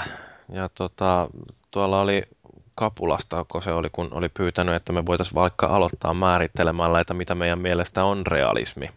Onko kellään mitään hyvää määritelmää käsillä vai luetaanko Wikipediasta? Ja mä luotin siihen, että sä luet Wikipediasta niin kuin normaalisti. No siis Wikipediasta niin voi kuka tahansa käydä sen Eikö se ollut toi äh, Raushukittainen määritellyt jo Wikipedian mukaan täällä ketjussa? Niin, no siis se on, että vastaa todellisuutta, mutta Mm. tästä tietysti päästään filosofiseen keskusteluun siitä, että miten me tiedetään, mitä todellisuus on, mutta ehkä jos nyt ei mennä ihan niin syvälliselle tasolle. Joku, joku filosofi voisi sanoa, että realismilla on niin monta määritelmää kuin määrittelijä. Niin, no se on varmaan justiin tätä samaa sarjaa kuin, että jos kysyy ihan mi- mitä tahansa kymmeneltä juutalaiselta, niin saa 11 eri vastausta. Mutta tota, um, niin, mites tota, uh, toi realismi, niin teidän mielestä, mitä se peleissä tarkoittaa? Se helpottaa immersiota, eli siihen peliin eläytymistä. Tietysti ihmiset on, ihmiset on sitten taas erilaisia, että mun on hyvin helppo eläytyä hyvinkin voimallisesti johonkin pikselihahmon toimeen, toimintoihin, mutta sitten taas on sellaisia, jotka vaan töllöttää ruutuja. Haa? Mitä ihmettä? Niin kyllähän se tietysti vaikuttaa sillä, että jos pelissä asiat tapahtuu suunnilleen kuin mitä niiden ode- olettaisi todellisuudessa tapahtuvan, niin se um, on tavallaan realistista ja tavallaan se auttaa selviytymään siinä pelimaailmassa paremmin. Mutta mitä muuta siihen sitten kuuluu? Realistinen grafiikka on varmaan yksi ainakin sellainen, mitä No, jotkut... jos puhutaan tuommoisesta realistisesta grafiikasta, niin niissä aika useasti tulee tämmöinen tilanne, että jos on pelaa jossain, missä nyt pelaakaan pelejä, ja sitten joku, mikä ei pelaa pelejä, ja tulee siihen viereen ja kommentoisi, että jaa, onpas tuo aika oikean näköinen peli. Että just vaikka näitä ammuskelujuttuja, että Modern Warfarea ja Battlefieldia, niin kyllähän ne aika, aika niin kuin oikealta näyttää, että ne on ilmeisesti sen verran oikealta, että mikäs uutiskanava se taannoin olikaan, mikä näytti pelikuvaa niin kuin Niin se arma. Mm, Niin, se, niin, sitä olla sitten Armed Assault tosiaan siinä. Joo, kuvissa. Siis, niin.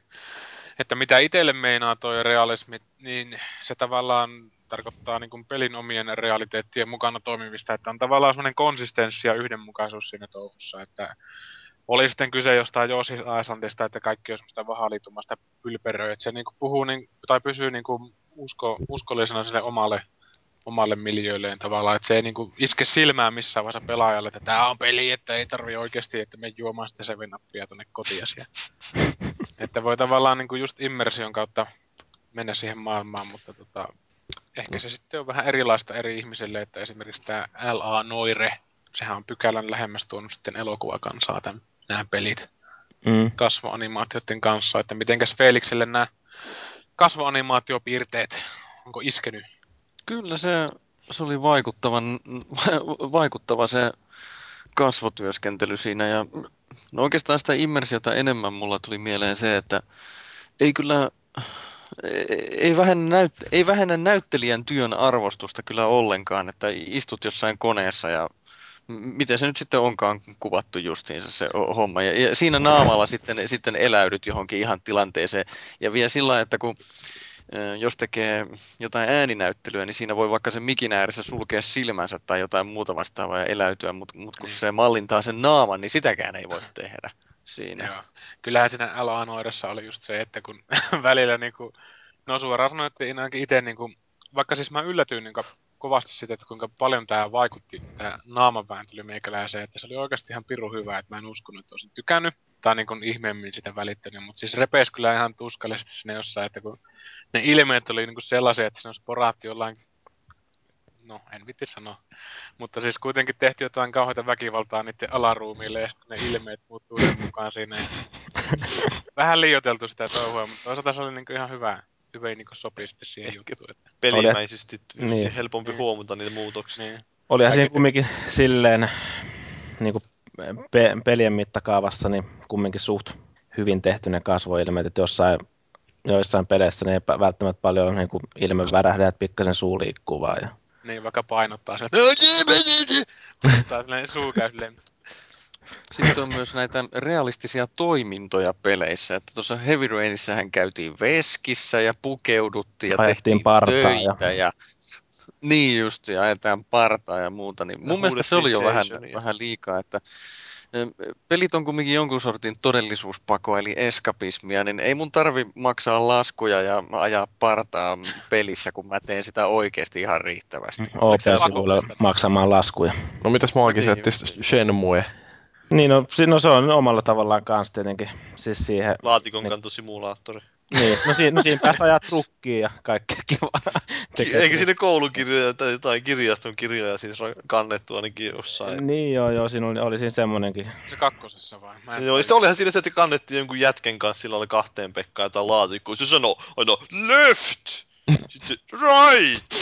Ja kaiken näköistä, mitä kädenvääntöä ja muut siinä sarastaa. Mutta oli siinä sinänsä niin kuin, ihan kunnianhimoisesti koetettu niin kuin mallintaa se y- ympäröivä maailma siihen sen niin kuin seikkailu ympärille, että siinä on niin kuin NS-elävä kylä, missä sä oot, ja siellä vuorokauden rytmit vaihtuu, ja porukka niin kuin liikkuu sen mukaan siellä. Mutta ei kai siinä Heavy Rainissa ollut pakollista oikeasti mikään parra-ajaminen. Vaikuttiko se siihen työn saamiseen, että jos sä olit semmoinen hemmetin remonttireiska sinne? No sehän kuuluu siihen tutoriaaliin siinä alussa. Sä että siinä alussa, niin. Opetellaan sitä ohjaimen käyttöä, niin siinä justiin tehdään näitä erilaisia liikkeitä. Ja Sä voit käydä, sä voit käydä sieltä tota, niin ajaa parraa ja mitä sä voit jotain vähän arkkitehdin hommia vetele muutamia viivoja sinne paperille ja suunnittelee uusia taloja ja vähän leikkii lapsen kanssa pihalla. Ja mitä Mutta eihän siis, kun ajattelee justiin jotain paskalla käymistä esimerkiksi, niin eihän sitä nyt yleensä tuolla TV-ohjelmissakaan radiossa Markus sitä kyllä teki sitä, mutta... Mm. mutta niin Markus. Mutta tota noin, niin Uh, mitäs täällä oli? Tarinan suhde todellisiin tapahtumiin hei, hei, hei, vielä, hei, vielä tuli ta- mul...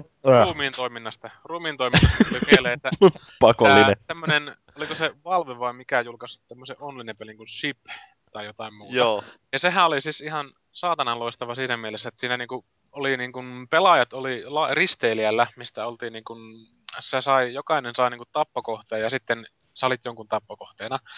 Ja sun piti niinku olla samalla piilossa, mutta myös tappaa se sun oma kohde. Ja sitähän touhua niinku rytmitettiin sillä, että sulla oli just tämmöisiä ruumiintoimintoja, että sun piti mennä paskalle, että sä et ollut jossain olla niinku kykkimässä jatkuvasti, että sun täytyy käydä syömässä ja sitten laittaa niinku syöty pulla sinne pönttöön peräpään kautta. Ja Ei sitten voinut piti... pasko housu.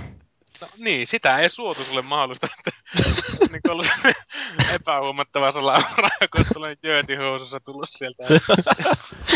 No siis tollainenhan peli löytyy Congregateista kuin Don't Shit Your Pants, jossa tarkoituksena on yrittää päästä vessaan sillä että siis... kun suoli on lähdössä liikkeelle, niin sinne tosiaan tarvitsee kerätä ennen kuin liikahtelee liikaa. Ja... Mutta tuossa Sipistä sen verran, että sitä ei tosiaan Valve tehnyt, vaan se oli tämmöinen firma kuin Outer Light. Ne ihan julkaisi tuossa viime vuonna niin Live Arcadeissa vähän sama idean pohjautuvan pelin Bloody Good Time. Ja, Kuulostaa aika rajulta.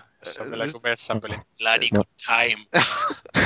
Bloody Good Time, mate! Joo, ei, se oli, se oli varmaan, vähän, ei ollut niin realistinen siinä mielessä, mutta vähän sama idea kuin Se, sehän oli ilmanen joskus vuonna X ja Y se shippi. Ja mä tosiaan mietiskelin, että miksei kukaan niinku... Se vaikutti tosi pienen firman tekemältä. se oli pieni firma. Niin. Niin. Siellä, Et miksei kukaan niinku ota tätä, ja sen takia mä jotenkin sitä Valvea ajattelin, että olisiko se ollut siinä sitten jossain uutisissa. se oli tehty kyllä mun Valven tällä varmaan Source Enginellä ja julkaistiin Steamissa muistaakseni ainakin. Joo, olisikohan se ollut se sitten, mitä mä ajattelin. Mä ajattelin, että nyt on kyllä isketty niinku kultasuoneen, että jos niinku tämmöisellä Kultasuoleen. jos ei tämmöisellä niinku yleis ymmärrettävällä säännöllä olevaa tai toimivaa peliä niinku saa markkinoitua, niin silloin on kyllä niinku pelintekijöissä vika. Et ei suinkaan ihmisissä, jotka ei halua pelata sitä peliä, missä niinku vaikeusaste tulee siitä, että onko paskanako housuun vai pöntön pieleen, että laitanko oven kahvaan joku jöötin antraksi tai muuta. Et.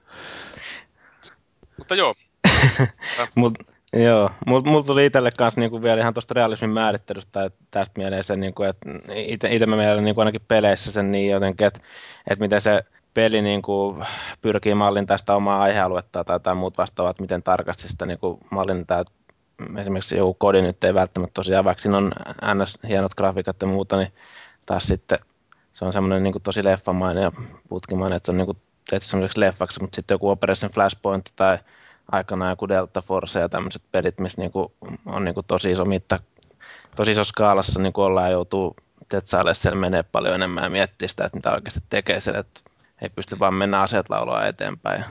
Tuosta olikin tuosta leffarealismista realismista aika paljon tuolla meidän tehoketjussa puhetta, että ei saa tavallaan tulla se peli sen, tai realismi ei saa tulla peli eteen. Stammi taisi ainakin semmoisen sanoa, että se jäi mieleen silleen aika hyvin sitä, että Niin se oli itse asiassa, Stammi oli Niin. sanonut semmoista viihteellisetty realismi. joo, Niin, Niin no siinä, siinä, siinä vaiheessa, kun se, että nimenomaan se, vai, se sen verran tar- realistiselta vaikuttaa Call of Duty, että sillä niin kuin, no, että ei, uskoo sen, että se on niin sota ja, no mitä helvetin se nyt yrittäisin selittää sen, mutta että, riittävän realistinen.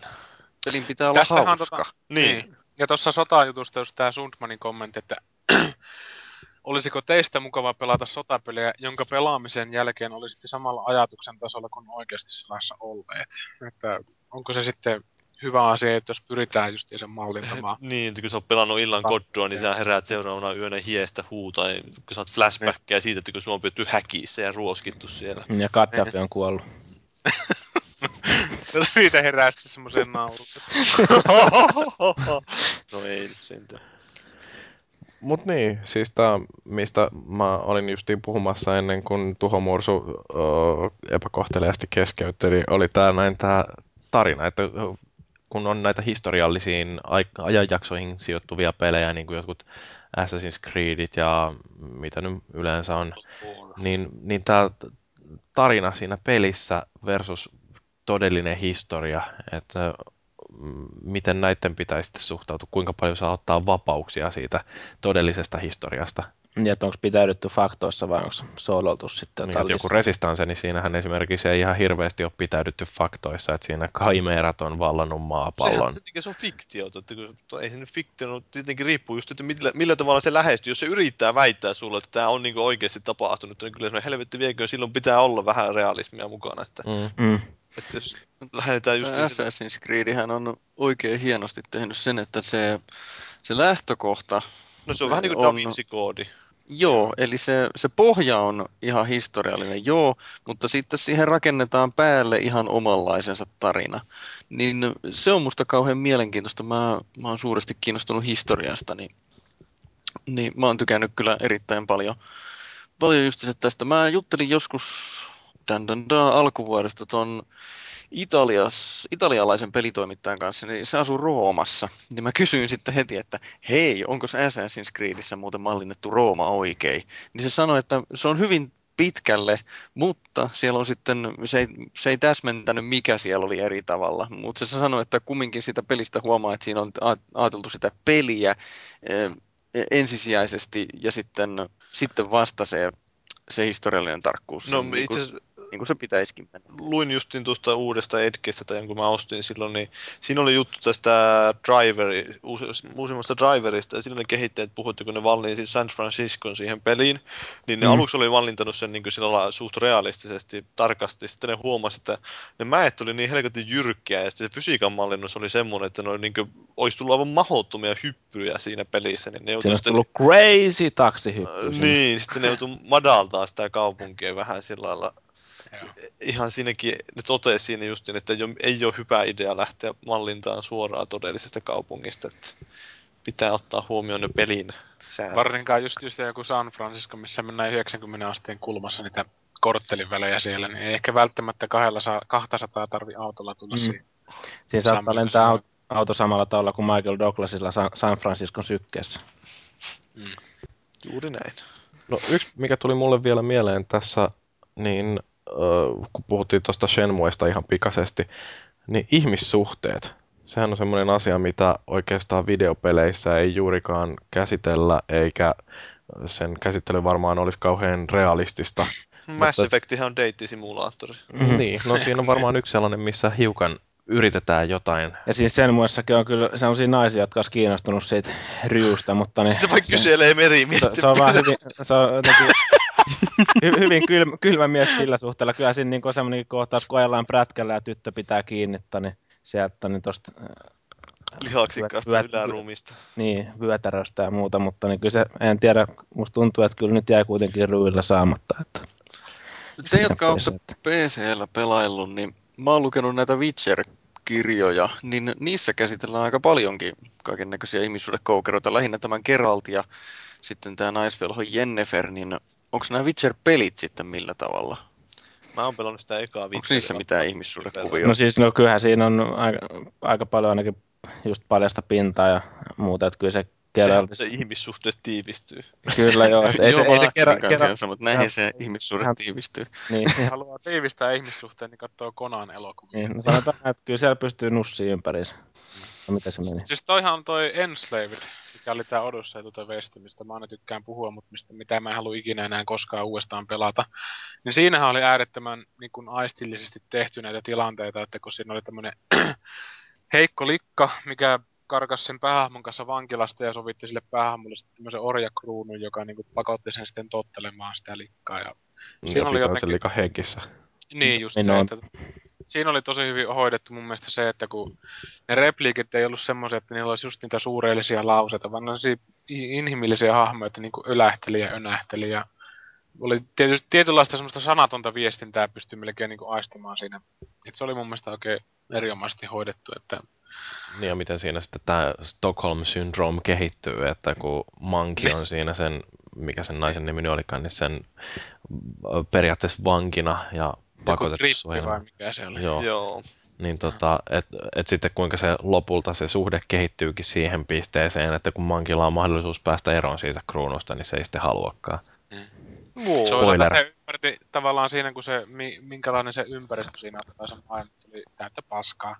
Ja sitten kuitenkin oli tullut toisen tommosen suht näpsäkän näköisen ja ihmishahmon kanssa ja pitkän matkaa seikkailu, niin tavallaan sen oli helppo niin ymmärtää sitä mankiin juttua, että jos ei se sitten halunnutkaan luopua sitä kruunusta, niin se ajatteli, että se pitää sen opitun tilanteen yllä tavallaan, että jatkuu se Mm. tämmöinen yhteiselo, mutta siis mä tykkäsin kyllä ihan järjettömän paljon siitä justiinsa, että Joo. miten ne ha- hahmot niinku toisiinsa suhtautu siinä. Et alussa se pelkäs ihan niinku suoranaisesti se nainen sitä persialkasta lihaskimppua. Mutta tota, sitten myöhemmin tuli semmoinen luottamus ja niin poispäin. Joo, no siis se on oikeastaan Enslavedissä samalla lailla kuin Uncharted 3, jossa on yksi aika äh, hienosti kerrottu kahden ihmisen välinen historia, niin äh, siinä on, molemmissa on etuna se, että kun peli on hirveän reaali, että Saliainen. lineaarinen, niin tota, äh, että siinä on mahdollista kertoa tuollaisia tarinoita ilman, että pelaaja pääsee sekaantumaan siihen liikaa.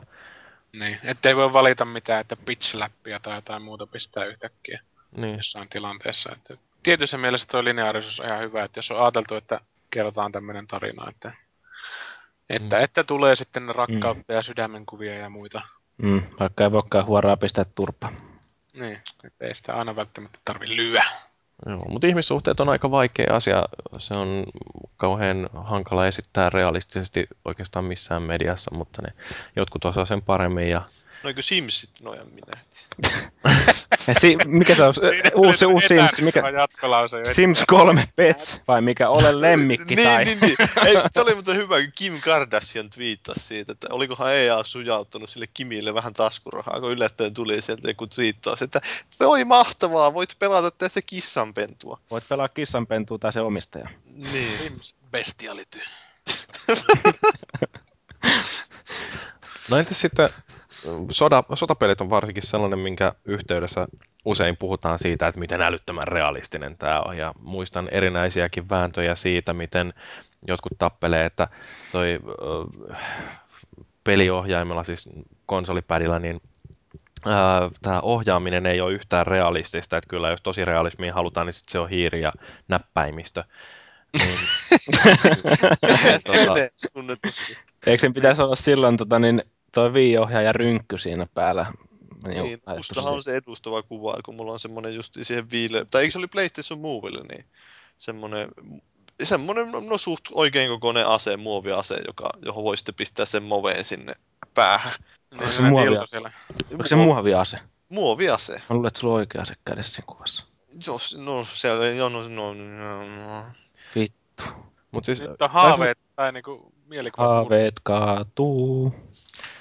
Niin, mutta siis kuitenkin, että kun puhutaan murhasimulaattoreista joissain amerikkalaisissa oikeuspiireissä, niin oikeasti tämä peliohjain, niin kuinka paljon voidaan realismia luoda sitten sellaisessa ympäristössä, jossa sun ähm, interaktio tapahtuu tällaisen kuitenkin aika yksinkertaisen muovin palasen kautta.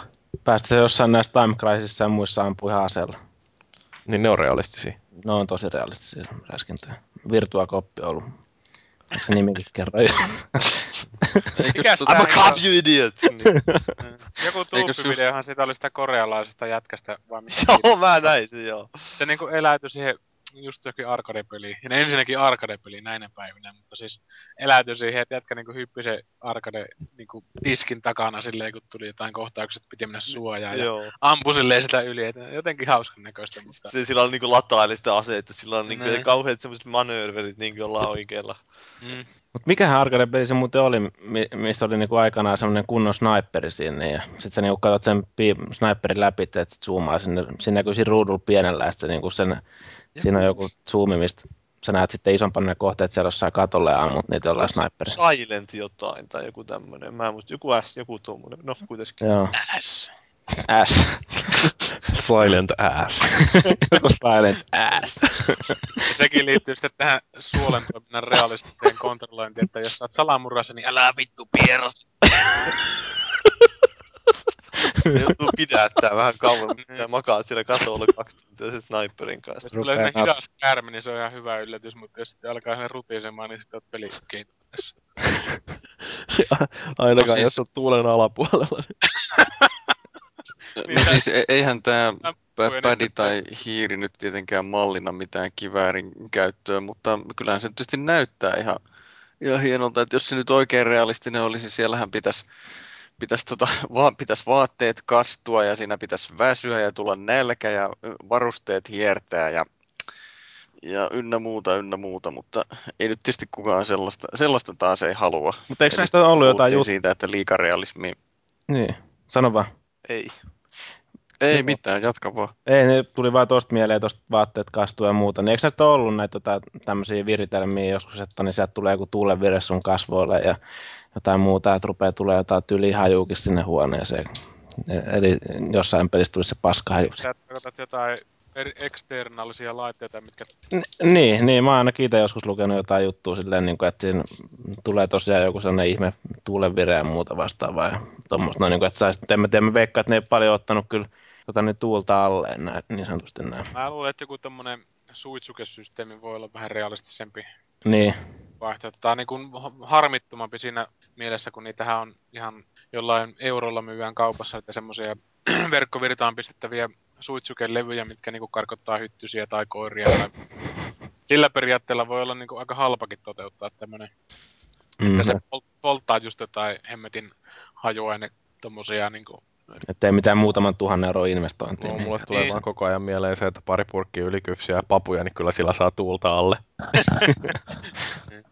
Mutta siis tuostahan niin kun, ö, siitä, että miten tämä ohjain ja oikea kivääri suhtautuu toisiinsa, niin tästähän oli ihan mielenkiintoinen tuossa semmoinen sarja Jenkkilässä pyörii kun Bullshit, jossa on tämä taikuripari Penn ja Teller, niin ne oli jonkun sellaisen ala-asteikäisen kakaran roudannut tonne äh, ampumaradalle ja antanut sille sitten jonkun RK, tai mikä se on M16 sen Mm. No, ja se oli sitten sillä muutaman laukauksen ampunut ja se oli niin järkyttynyt siitä aseen voimasta, että se, Pillahti itkuun, niin, vaan? niin, että se oli siis aika sillä tuskasta katsottavaa oikeasti, että miten tuollainen pieni jätkä, niin et sitä niin kuin pelotti ihan hirveästi se ase. Ja eihän sitä pysty oikein mitenkään mallintamaan, että olkoon minkälainen force feedback vaan tuossa ohjaimessa, mutta ei se sitä oikeaa rekyyliä ja sitten toisaalta sitä massiivista tuhovoimaa millään pysty sulle välittämään. Itse koki tuolla Intissä kyllä ton rynnerin sellaisen, että se niinku... Kun sitä oikeasti asetti olkapäälle, niin ei se kyllä siinä paljon potkinut, mutta se kuiva ääni ja kylmä ja eloton kilkutus, mitä se päästi, niin se oli tavallaan semmoinen, mitä niinku pysähti kuuntelemaan. Että jos tätä kun niinku ajatellaan, että olisi useampikin ihminen tekemässä vierekkäin, niin kyllä se on aika pelottava sellainen kokemus Kyllä, siitä. taisteluammunnoissa tuli huomattua. Niin, ja kyllä siellä ilmeisesti näitä luutnantneikin pelotti antaa aseita niin kuin alokkaille. Että. No kyllä varmasti, kun Joo. joku on siellä, että kummassa päästä tää ampuu. Joo, siis meillä oli just tommosia, mutta intti-jutut erikseen. No joo, mutta sitten tuosta realismista, niin mihin pelityyppeihin se sopii oikein hyvin?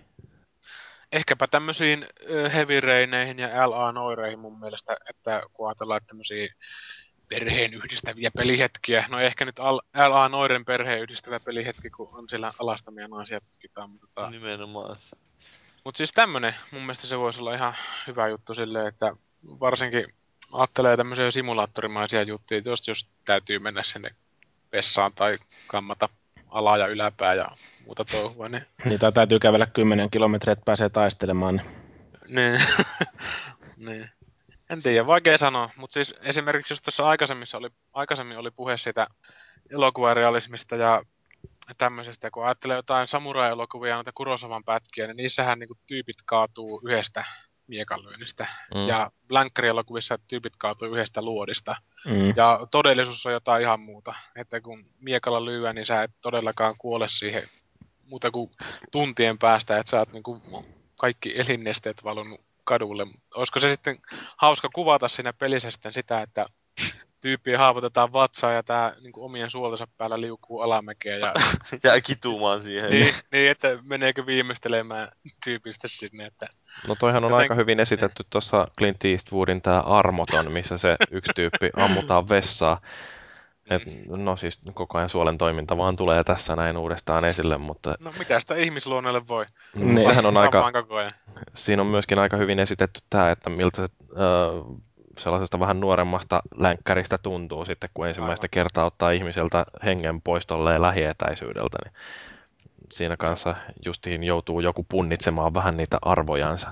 Todellakin, ja sitten kun ajatellaan tätä William Mania, eli sitä päähahmoa, ja kuinka niin kuin välinpitämätön se oli sitten sen tappamisen suhteen, että vaikka siis se olikin helvetin niin kuin elokuvahistorian upeampia kohtauksia, missä tämä Clintti vetää, kun se oli tappanut se, se ystävä, että they killed Ned!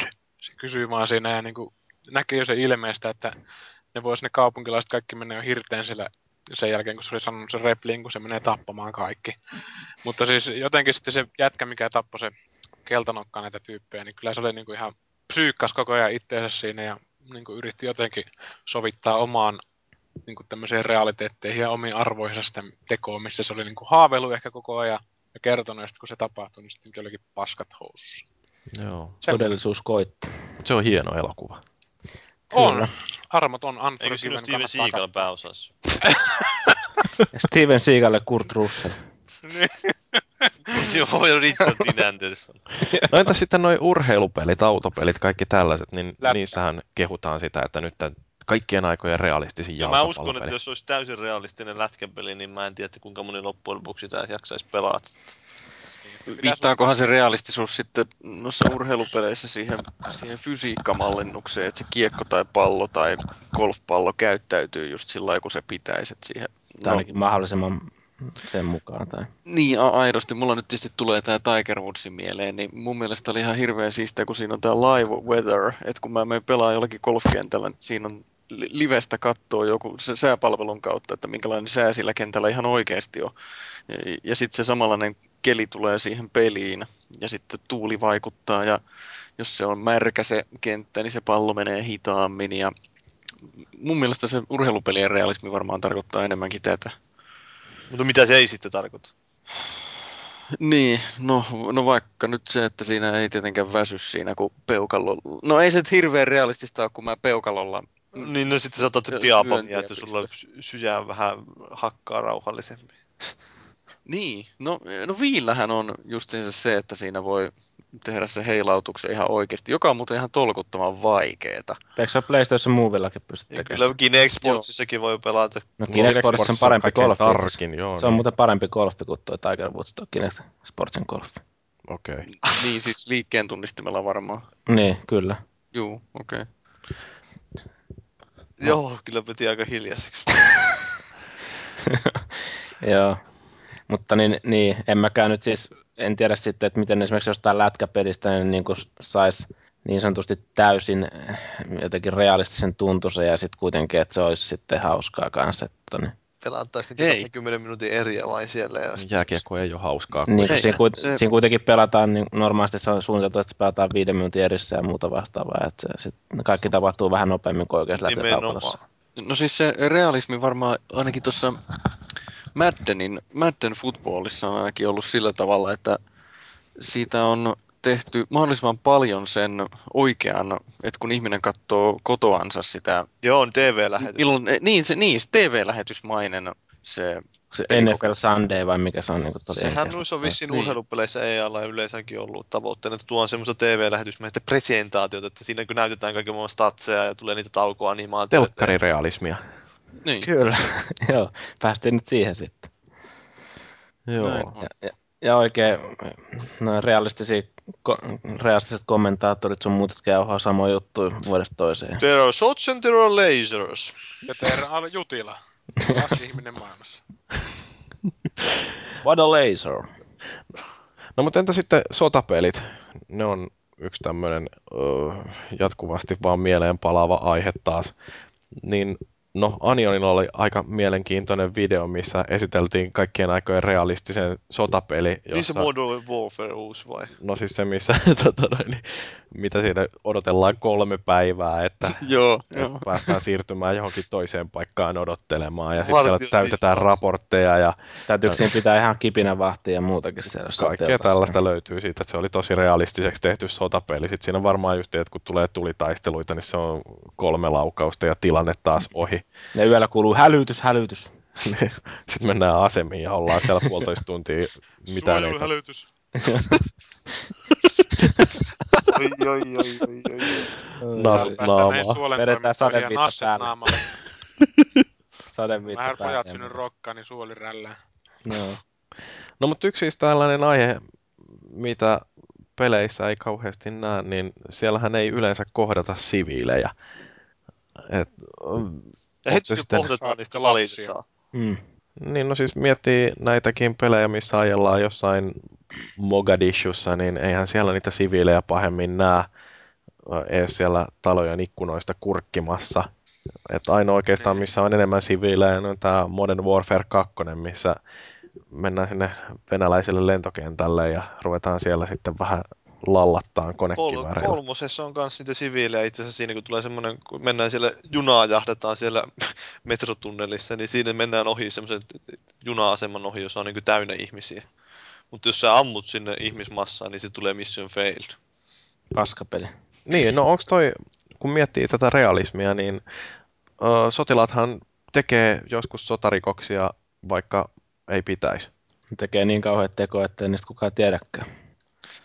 No, Niin. no ainakin nämä siviileihin kohdistuvat, niin yleensä ne siviilit on poissa juuri sieltä, että varmaan se pelintekijä ei halua aiheuttaa kohua sillä, että laittaa sinne niitä siviilejä sitten. Se on semmoinen easy tää, way out. Siinä saisi ainakin aika, noin kaikki kukkahattutädit ja mikä tämä on tämä maailman kuuluisi asiaaja ja mikä sen nimi nyt on. Thompsoni. Thompsonit, niin saisi myös vähän vettä myllyyn, jos olisi semmoisia. Niin, tässä täytyy mun mielestä muistaa myös se, että nämä kulttuurit, missä Mogadisut nämä tapahtuu, on aika niin kuin, miesvaltaisia. Miten tämä patriarkkasia vai miten nämä sanotaan. Että onko se nyt niin kauhean väärin kuitenkaan sitten ne tilanteita katsoa, että kun uutiskuvaa katsoo jostain sotatilanteesta, niin kyllä siellä niin kuin valtaosa on miehiä, ketkä siellä kadulla juoksee. Mm. Että perheet pidetään oven takana ihan syystäkin, että kun ammutaan saatana ja räjähtelee.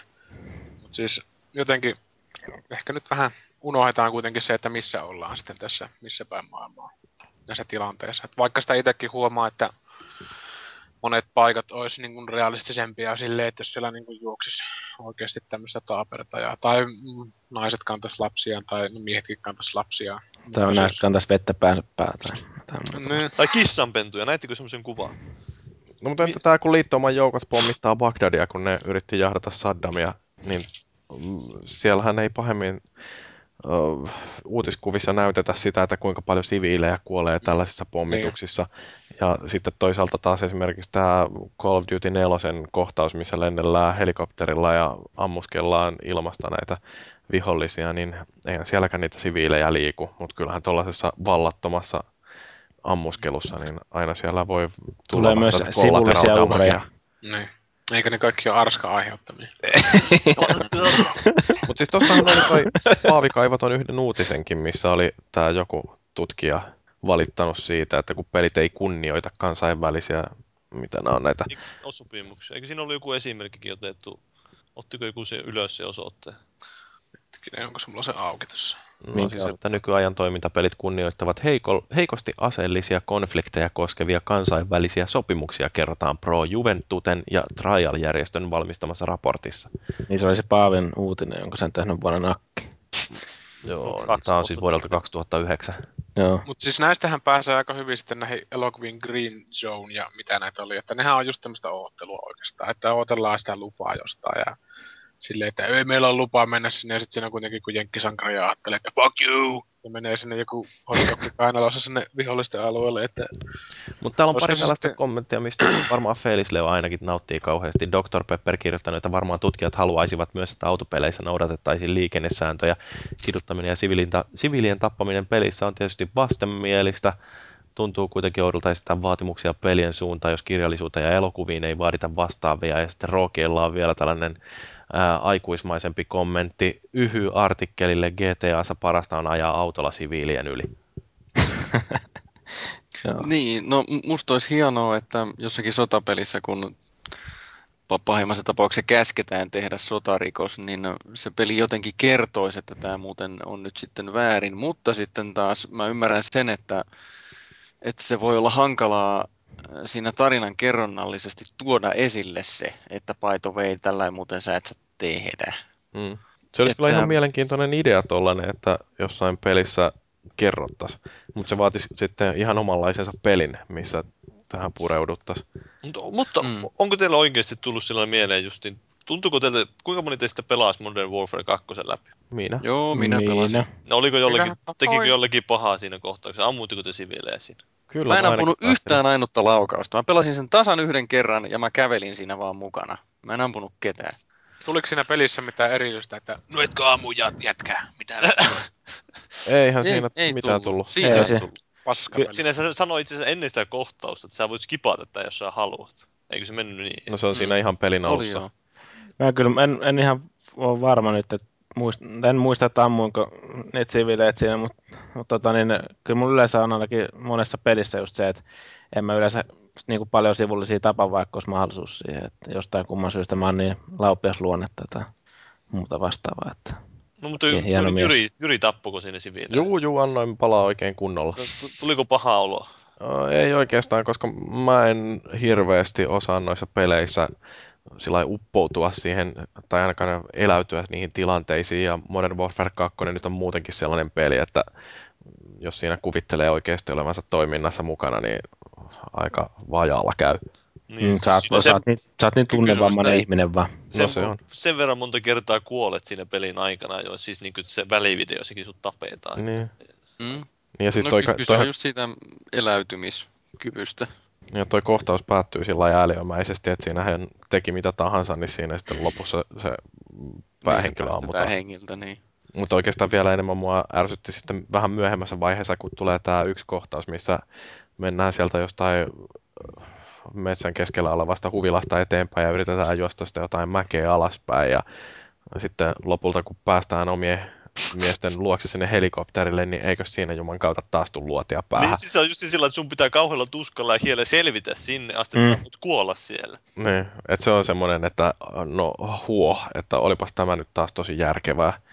Mikä sit se vielä- hienompaa? Niin, vielä kun mä pelasin sen justiin kaikkein vaikeimmalla tasolla lävitse sen pelin niin sen yhden kerran, minkä mä oon pelannut sen lävitse ihan vain siksi, että siinä sai hienon trofin, niin, niin tota, se oli kyllä aika paskamainen tehtävä kaiken kaikkiaan ja sitten lopuksi kun tulee kiitoksena luoti päähän, niin Mä, no, mielestäni nuo kodit on jotenkin semmoiset, että niitä mä en oikeasti sillä jollain vaikeimmalla tasolla jaksa ruveta vääntämään. Ne se on ei jotenkin niin... nyt tähän aiheeseen. No ei, mutta niin, piti vaan kommentoida, tuohon, että ne on niin paskamaisia pelejä sillä vaikeimmalla tasolla. Että... Mutta niin, siis nämä sotarikokset, niin se on kyllä ihan sillä lailla jännä aihe, että periaatteessa noissa peleissä saa tehdä ihan mitä tahansa ja kukaan ei koskaan millään lailla kommentoi niitä. Et se voisi olla ihan mielenkiintoista tosiaan nähdä, että kuinka tuollainen kansainvälinen oikeus tuotaisi tuohon peliin jotenkin järkevästi. Se olisi hyvä, jos siellä pelin lopputeksteissä lukisi, että rikoit näin monta kertaa. Geneven sopimusta, joo. niin, just jotain tuommoisia. Sitä mä en kyllä itse ainakaan halua, että niihin tulisi semmoista jenkkimäistä niin kuin paapomista, että et hän koske kiehuvaan veteen, et hän sytytä lapsesi hiuksia tulee. Niin, et Ei hän niinku oikeasti tavalla- ammu ketään. Niin, Älä tee jotenkin tätä kotona. No, mutta siis se on voisiko se jotenkin olla tämmönen- paskaa, niin kuin, että kun aletaan pitämään liikaa kädestä, ja jos niin kuin, ei ihminen tajua pelissä, että se ampuu niin kuin siviiliä ja tälleen, että jos on sille itselle tule mitään ajatuksia siitä niin kuin päähän, niin ei se niin kuin auta yhtään se kertominenkaan, että Siinä nyt teit väärin, siinä Pasi, pitäisi olla mene semmoinen vie- nurkkaan istumaan. Vieressä pitäisi olla just niin semmoinen Captain Price, joka sanoo, että Don't do that, Jack! Niin. No pystyisikö se olemaan tämmöinen roolipelimäinen ratkaisu, että sitten pelin lopussa tulee joku, joku tilasto justiinsa siitä, että, että jos ei tehnyt mitään, niin siitä saa jonkun ylimääräisen trofin tai achievementin justiinsa sitten. Miksei? Se voi Niin. niin. olla tietysti niin kuin eri tapoja ihan vaan palkita. Samalla lailla kuin tuossa Mirror's Edgeissä, niin siinähän saa yhden trofin siitä, jos ei ammu ketään koko pelin aikana. Niin, tai ei ammu laukaustakaan, eikö se niin ollut periaatteessa? Sä et niin käytä aseita. Mun mielestä se oli, että ei ammu ketään. No ihan En sama. kyllä muista, en tarkasti muista. Hyvä soundtrack siinä oli Solar Fieldsin tekemä, Mirioman. Mutta joo, Kyllä. Still alive. Mitäs porukkaa mieltä sitten siitä, mm, tai no nyt tässä on nyt aika paljon tietenkin keskusteltukin tuosta noin eh, siviilejä ja näiden muiden tappasim- tappamisesta, mutta niin tuolla ainakin kova keskustelu oli tuolla meidän foorumin puolella, niin muun muassa Falloutista ja lasten tappamisesta ja niin kuin muusta vastaavasta, että mikä siinä on, että niitä ei, esimerkiksi siellä ydintuhokylässä, niin ei, niille ei käy mitään, kun ydinpommi räjähtää ja muuta vastaavaa. Niin, se on Onko jo mitään- niin onko teillä mitään mielipidettä tähän keskusteluun? Siis en ole itse Falloutia pelannut, mutta jos ne dallailee ne muksut siellä ydinpommin jälkeen ihan niin kuin ei olisi mitään tapahtunut, niin Ja koko muu, persistä, kun ajatellaan, että kuinka tota, suuri vaikutus tällä maailman kuuluisemmalla valokuvalla oli, missä tämä napalmin polttama lapsi itkee, tota, missä oliko se Vietnamissa vai missä se oli? Vietnamissa joo. Niin, että kun ajatellaan, että kuinka pysäyttävä tilanne sekin sitten oli, ja sitten peleissä skipataan tavallaan kokonaan kaikki tämmöiset tulkinnan tai tämmöiset tilanteet, niin en minä tiedä, ihan paskaa touhua siinä Kyllä se siis... jotenkin vähän hassulle itsellekin tuntui silleen, että räjätät kylän paskaksi, kaikki, kaikki on kuollut muuta ja ihan niin kuin raunio ja sitten sä käy, tuut sinne takaisin, siellä on kumminkin muksut vetelee siellä, että normaalisti tulee juttelemaan sulle. Että, Nyt olisi aika raju, Eiköhän jos siellä olisi niitä lastenruumiita sitten jossain. Että Niin, kyllähän aivan. meillä kuitenkin, Siis, niin, meillä siis toi evoluutio on ohjelmoinut meidät sellaisiksi, että me pyritään näitä pienempiä aina suojelemaan, vaikka ne ei olisi omiakaan. siis siinä on varmaan just nimenomaan se, että kun pelintekijä ei tietenkään halua, että se heidän pelinsä aiheuttaa pelaajassa tämmöisiä hyvin voimakkaita negatiivisia tunteita, koska se peli jää kesken ja lähtee vaihtoon ja kertoo Mm. kaikille kavereillansa. Eli viime Siinäkin saa tehdä sen valinnan, rahasta. että räjätät sitä pommia vai et. No se on hieno homma, että siinä voi Niin. nimenomaan valita sen. Josta muuten pääsen hienosti aasinsiltana siltana tähän Call of Dutyin jälleen, eli tämä mahtava peli nimeltä World of Ra- War. Rakastamasi sarja. Joo, niin tota, tai siis kyllä mä Kodin nelosesta tykkäsin. Mutta Muut, muuten ne on pasko. ei ne paskoja ole, mä vaan en tykkää niistä, mä en pärjää niissä, mä oon huono. Raju Arska tykkää.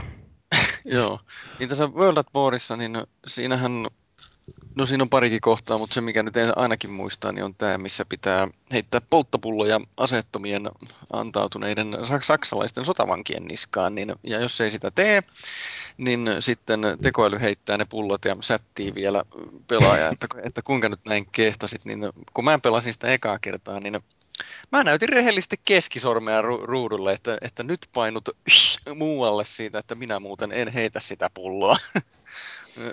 niin Eikö se, eikö se ole ihan oikea saksalaisille natseille? Vähän lämmikettä saksalaisille. Niin. oi, oi. Niin, eli Niin, sillä, viina että, lämmittää. Niin ne poltti Lapin. mm, Tätä nyt ehkä kertoo vissiin mun eläytymiskyvyistä kyvystä näissä peleissä, mutta mua häiritsi nimenomaan se, että kun mulla ei ollut vaihtoehtoa siinä. Mm. Että mä, mä olisin ollut ihan tyytyväinen, jos siinä olisi ollut sellainen vaihtoehto, että ne olisi voinut vaikka käydä kolkkaamassa sitten. Ja sitten Antaa niskalaukauksen.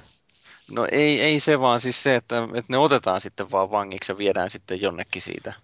Mutta se, että kun siinä ei ollut vaihtoehtoa, ne oli pakko pistää palamaan. Mutta onhan toi niinku melkein armollisempi vaihtoehto, kuin että laittaa loppuelämäksi jonnekin kolkkoon tyrmään ne jätkät. Pääsee Niin, nopeasti. oliko tuossa tarkoituksena kuitenkin sen tavallaan vaan kertoa, mitä siellä niin on tapahtunut, että ei pyrittäisi kaunistelemaan näitä polttotilanteita tai sotarikoksia tai muita. Että mun mielestä se on vaan hyvä asia, että herätellään tavallaan ihmisiä näihin tilanteita. Olipa se sitten fiktiivistä settingiä tai ei, mutta siis aika rajuja juttuja tapahtuu. Ja kun tässä olikin tämä realismijakson valmistelusekvenssi, missä aika levottomimmat jutut keksittiin, niin siinähän oli tämä Gaddafi-juttu justiinsa, että kun tämä Amnesty on tutkimassa sitä, että Sili, kuka tukisti? Ketä- Ikinä ei ole ketään satuttanut, nyt tutkitaan. Että, Haluaisitteko pelata, pelata keskitysleirin managerointipeliä? No niin. Sehän olisi realistista, kun niitä on ollut. Oletteko te muuten pelannut noita, tota, ne nyt ei välttämättä keskitysleiripelejä, mutta sitten silleen, niin että näitä, mitä näitä on, ei, ei sen Great Escape pitänyt olla, mutta joku Prisoner of War tai vastaavaa, mistä täytyy niin koettaa paeta. Joo, kyllä mä muistan sen pelin, mutta en pelannut koskaan. Joo, mä oon joskus aikoinaan sitä pelannut. Kyllä mä nyt silleen jo, jollain tavalla, ei se nyt ihan nappia välttämättä ollut tehty se peli, mutta oli se ihan kiva silleen niin kuin suunnitella sitä, että miten sä, niin kuin, sä teet jotain rutiineja siellä. Ja sit, Niin se on semmoinen Prison Break henki, että se on tatuoinut sen kartan ruumiin. se on vähän niin kuin Great Escape-henkinen, niin kuin sellainen vanha leffa, tiedätkö, missä on toi Steve Mutta toi McQueen. Fellun idea on kyllä aika mielenkiintoinen, tällainen niin kuin keskitysleirin managerointipeli, jos se vielä rakentaisi sillä että se alkaa sillä että sä oot ihan tavallinen joku kirjuri, joka vaan manageeraa resurssien tuomista ja viemistä ja käyttämistä ja sitten se vähitellen siellä voisi nousta rankingissa ja sitten lopulta huomaiskin, että on koko ajan ollut jonkun keskitysleirin tällaisena logistiikkapäällikkönä tai jotain, että se olisi aika... Olisiko kivaa pelata sellaista, siis tietäen... No siis mä luulen, että toi voisi toimia indie-pelinä, jonka tarkoituksena olisi nimenomaan se, että kun se lopulta paljastuu tämä totuus sulle, niin sulla tulee ihan helvetin paska olo. No indi, no joo, joo, kyllä. Ihan mielenkiintoinen idea.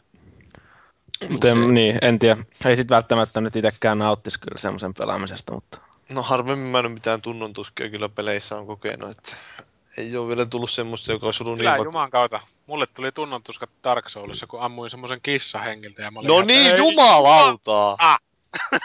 Ei, mulle tulee paha mieli jo siitä, kun mä Legend of Zeldassa menen pieksemään kanaa, e- että se pudottaa rahaa. Sitä.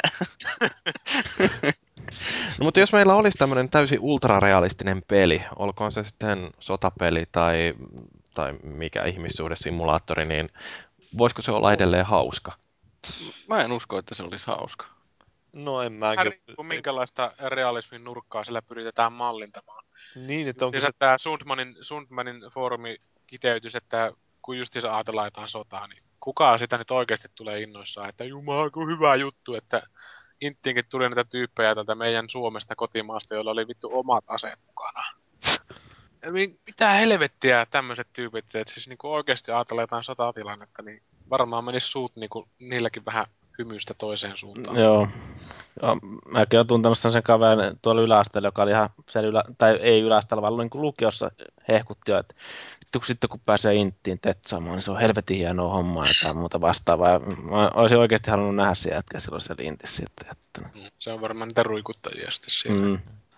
Mua ainakin kiinnostaisi joku sellainen GTA-tyyppinen peli, jossa ää, ei pystyisi tekemään rikoksia ihan samalla lailla kuin noissa normi että Siinähän on tämä, että menee ja ajaa vahingossa jonkun jalankulkijan päälle, niin sitten rupeaa ruudun ylälaidassa vilkkuun yksi tähti, Niin. ja poliisit tulee sillä löysästi perässä, ja sitten kun on kuusi tähteä, niin sitten ne tulee helikoptereilla ja tankeilla. Se on FBI ja kaikki venepoliisit perässä. Ja, Ratsastaa ydinpommilla Pattonin tapaan sieltä. Mutta äh, et siis olisikin sellainen, että oikeasti, että jos tekee rikoksen ja joku on todistamassa, niin sit sulla on poliisit perässä. Ja jos sä yrität selviytyä tilanteesta ampumalla jonkun, niin sit siellä yhtäkkiä onkin tosiaan FBI jahtaamassa. Ja et se ei loppuisi koskaan se jahtaaminen. Jos silloin, että sä oot viisi minuuttia pois sieltä näkyvistä, niin ne katsoo ne Ross tähdet. niissä. Niin, että, se Käyt maalla oikeasti, autossa, niin se on siinä. että jos sulla on jäänyt naama johonkin valvontakameraan, niin paskempi säkä. Älä näyttäydy sen jälkeen enää koskaan missään julkisilla paikoilla. Et musta tommonen olisi ihan hauska, että se näillä Miten teoilla olisi seuraamista. hauska? Niin, no seurauksen. No seurauksien Mä osoittaminen. en tiedä, toimisiko niin. tuommoinen ehkä enemmän olla MMO-tyylinen tai... Voisi toimiakin, mutta se just, että Tossahan on tossa Dark Soulissa itse asiassa mun lempiaihe, mutta siinä on just tää, että kun sinne pystyy tappamaan ne NPCt. Ja jotkut niinku, ne NPCt kun näyttää ihan saatanan rujoilta ja ne on niinku ihan helvetin pelottavan näköisiä, niin porukka niinku lahtaa niitä. Ja sen kissankin mä tapoin ihan sieltä, mä, mikä tuolla ikkunan laidalla, oi jumalauta, mä muistan jouskarilla. Ja tuli ihan hullumaiset niinku kiroukset niistä, että huono ihminen, että haise paskalle ja nyt tää alue on sulle ihan saatanan vaikea. Ja nyt se tuli sitten mulle, että tavallaan just tämä syy ja seuraamus, se olisi niinku ihan hieno saada sitten aina mallinnettu, että ei olisi välttämättä just sitä, että ollaan just siellä roskapöntössä viisi minuuttia ja sitten FP ei enää jaksa etkiä, etsiä sua jostain syystä. sitten tulee mieleen vielä tämmöinen tarkoitushakunen realismi, ja realismi on tässä hipsuissa, koska sehän ei ole ihan täyttä realismia, mutta puhutaan tästä Yhdysvaltain armeijan rekrytointipelistä America's Army, jolla pyrittiin vakuuttamaan juniorit siitä, että sotaan Se on kunnon propagandapeli. Niin, että siinähän oli vielä jännästi tehty silläkin, että näissä tappomatseissa niin kumpikin joukkue näkee itsensä amerikkalaisina urhoollisina sotilaina, ja vastustajat on sitten niitä likaisia rättipäitä. Nyt kumpikaan ei joudu olla terroristin puolella. Niin, ja tällä sitten yritettiin saada porukka innostumaan, ja siinähän kai sanottiin, että tällaista tämä sota oikeasti on, että nyt äkkiä vaan siitä rekrytointitoimistoa. Niin siellä oli loppupeleissä ilmeisesti kumminkin panostettu ihan silleen suht hyvin, kai rahallisestikin se peli, mutta se oli kumminkin ilmanen, että se porukka saa Joo, ladata. se oli näitä projekteja, puolustusvoimien proje- projekteja. Mä luin siitä tuosta yhden kirjan, jossa sitä selitettiin vähän enemmänkin. Sehän oli toinen tämmöinen vastaavanlainen propagandaprojekti, tai ne oikeastaan teki sen niin semmoiseksi harjoitussimulaattoriksi näille tehtiin tämä Full Spectrum Warrior. Siitä tehtiin kaksi versiota. Yksi oli se, että se näille justiin Intin käyttöön harjoitussimulaattoriksi, ja toinen oli peli, pelinä myytiin. Mä en tiedä, pelaasiko kukaan teistä sitä. Mm, en mä sitä Full Spectrum, Spectrum Warrioria ole pelannut. A- Amerikan Army mä oon testannut, mutta niin. Siinä oli sinne Full Spectrum Warriorissa oli ideana just, että siinä oltiin niin ryhmänjohtajia, että sä komensit sitä, sä et tavallaan niin suoraan edes muistaakseni ohjannut sitä hahmoa. Sä et voinut ampua mitään, vaan sä niin silloin lähinnä ohjasit niitä tietty, oikein, oikein sijoittuun siellä Annoit ympäristössä. käskyjä. Nimenomaan semmoista vähän niin kuin, ei ollut semmoista perinteistä räiskintäpelimeininkiä. Sä vain Toihan periaatteessa kylmiltään, kun ajattelee jotain näitä football managereita tai tommosia. He ne on niinku strategian lukemista just. Et sä tiedät, mitä sulla on vastassa siellä, sä asetat niinku vastapanokset siihen. Että olisiko se ollut just joku tämmönen taktiikkatreeneri.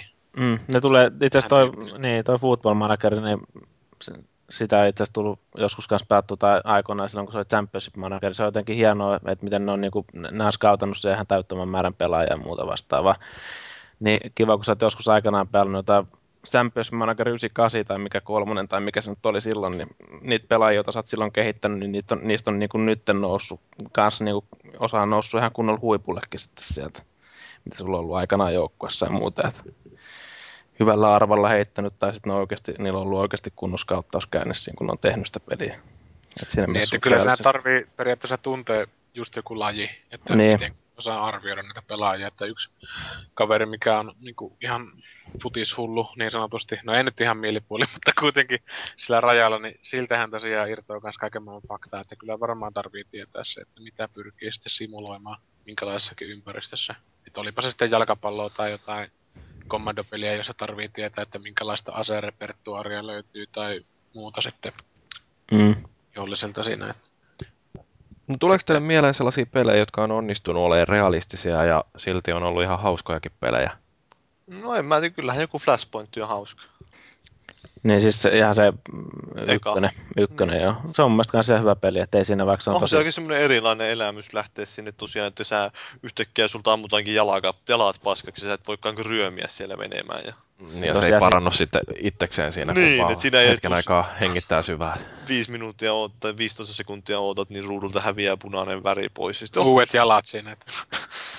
Ja vähän pit, pitkempiin, pitempiin matkoja körötellään jossain tota, niin, kuorkin takana jonnekin kohteeseen ja vähän otetaan tehtävän kuvasta ja muuta vastaavaa. Niin, siinä. ei se, ei, mua, mä en tiedä, onko se mulla, mulla siinä välttämättä se realismi, joka on siinä viehättävää, että se on nimenomaan vähän erilainen se lähestymistapa, että siinä on semmoista aika erilaista jännitystä, kun vertaa johonkin Call of Duty, että sulla ja on siinä, vo- metsä siellä, jossa kuuluu yhtäkkiä se helikopterin katkatus sieltä kaukaa, ja sitten oot ihan kusi housuissa.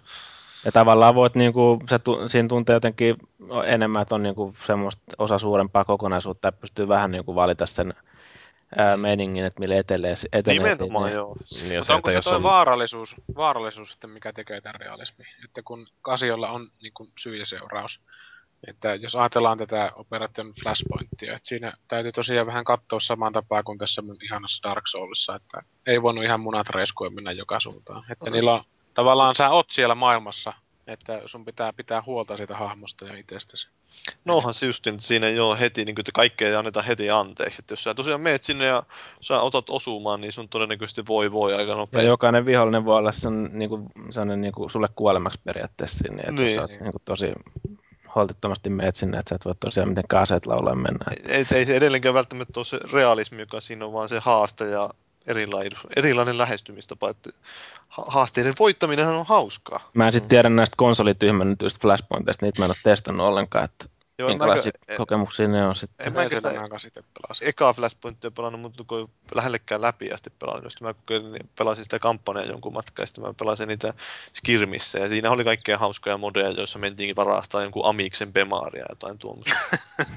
Mä, mä pelasin sen Dragon Risingin Xboxilla, niin se oli ihan jees silloin, kun se toimi, ja nimenomaan hyvällä kaveriporukalla pelattuna, niin se oli, se oli todella loistava kokemus nimenomaan silloin, mutta siinä oli vaan todella ärsyttäviä pukeja, niin kuin se, että siinä oli yksi paikka, että kun kävelit portaita ylös, niin kuolit.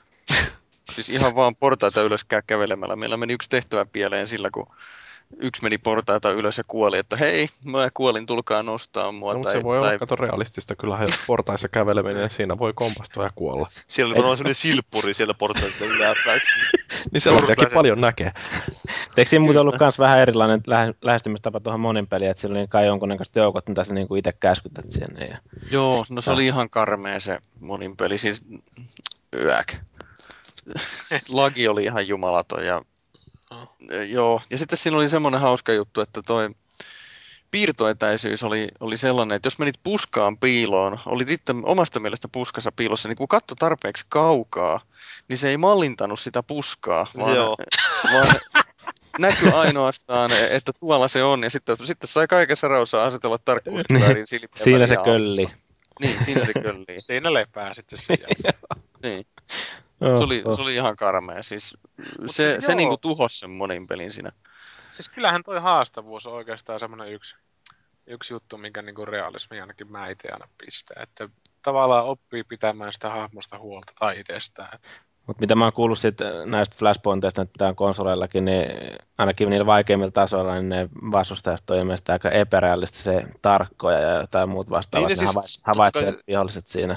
Realistisuus voidaan pilata totta kai tämmöisillä seikoilla, jotka niinkö, on sitten täysin epärealistista. Sä et voikaan hypätä sillä sun hahmolla tai jotain. Ihan tyhmää. Mm. Niin, että just ajatellaan jotain seikkailupeliä, että kun niihin luodaan ne kentät, niin ne on semmosia kaukaloita just että vaikka siinä on semmoinen puolen polven kokoinen kivi, niin sä et voi ylittää sitä jostain syystä. Että Mm. Tai kun tuommoinen super äh, tota niin, erikoismies, joku tai Snake tai joku vastaava, niin sekään. niin, niin. kun lukee näitä Tom Clansin romaaneja, no romaaneja lainausmerkeissä, niin niissä jätkät niinku hyppii pöytien yli ja samalla ampuu ilmassa kolme tyyppiä naamaa ja jotenkin muuta sitten kun katsoo tai, tai pelaa jotain Metal Gearia, niin unbeatable vittu kivi siellä edessä. Miten minä päätän naamidun la- laatikoksi siis ihan hu- huonoa sille. No vähän niin kuin just Gears of Warissa, sulla on semmoisia kauheita haarniska steroidijannuja, ja sitten ne sahaa kaiken paskaksi. Sitten kun tulee tuommoinen polvenkorkunen semmoinen pieni kasa jotain romua, niin no, I can't do it. Unbeatable! No yksi ainoa, vissi ainoa asia, mikä on ehkä Kersovuorissa pikkusen realistista, on tässä monin pelissä lähinnä se, että siinä pitää, kun kodeissa kun kuolee niin hirveän nopeasti, niin se on yleensä lähinnä sellaista, että menet vaan paikkaan ja taistelet niin kauan kunnes kuolet, mutta siinä Kersovuorissa oppii aika nopeasti sen, että jos ei jostakin paikasta pääse läpi, niin ihan rehellisesti vaan 180 käännös ja juoksee karkuun välillä. Että tästä ei nyt mennä, yritetään jotain muuta. Mm. Mutta noin suurin piirtein kaikissa muissa asioissa tosiaan, niin ehkä ei kannata samalla viikolla puhua realismista ja kersovuorista. Sitä muuten tuli mieleen just näistä Battlefieldistä, kun Battlefieldistäkin just niin jostain Bad Companystakin moni on varmaan tykännyt, että joo se on semmoinen aika realistinen peli, mutta siinäkään ei voi maata hahmolla. Mm? Niin, Ei niin. tietenkään. Tää, tää on tämmönen niinku ihan, what the fuck, no ei, no ei välttämättä. Se on sitten kun varsinkin Sotilas sattuu johonkin- taistelee, hän ei makaa. Niin. Sattuu johonkin kukkulalle, missä on vastapuoleen snipereita, ja kun ihmiset ei pelaa kuulokkeilla, niin se saa niinku huolessa puukotella niinku itse kaikki ne sniperit kuoliaksi. Ne ei, niinku, ne ei kuule, mitä siinä vieressä tapahtuu, ne vaan keskittyy korkeassa polviasennossa siihen mahdollisimman niinku näkyvillä ampumaan sitten sillä sniperilla. Että siitä mä tykkäsin kyllä tästä Battlefield 3, että kun siinä pystyy heittämään munat maihin aika helvetin nopeasti. Mm. Se käy Se on eka ensimmäinen... pu- puukottamassa ja se käy tiipäkkäämässä. ne. Ei, niin. Joku, on, joku on kertonut Dicelle, että oikeasti sotilas voi joskus heittäytyä mahalle, ja että ne on kuitenkin ruottalaisten tekemä peli, niin, niin eihän ne tiedä sotimisesta mitään. Ruotsalaiset sotasankarit. Maailman lyhin kirja. niin. Joo, no onko sitten sellaisia esimerkkejä, että joku peli on yrittänyt kauheasti olla realistinen ja sitten on syystä tai toisesta epäonnistunut?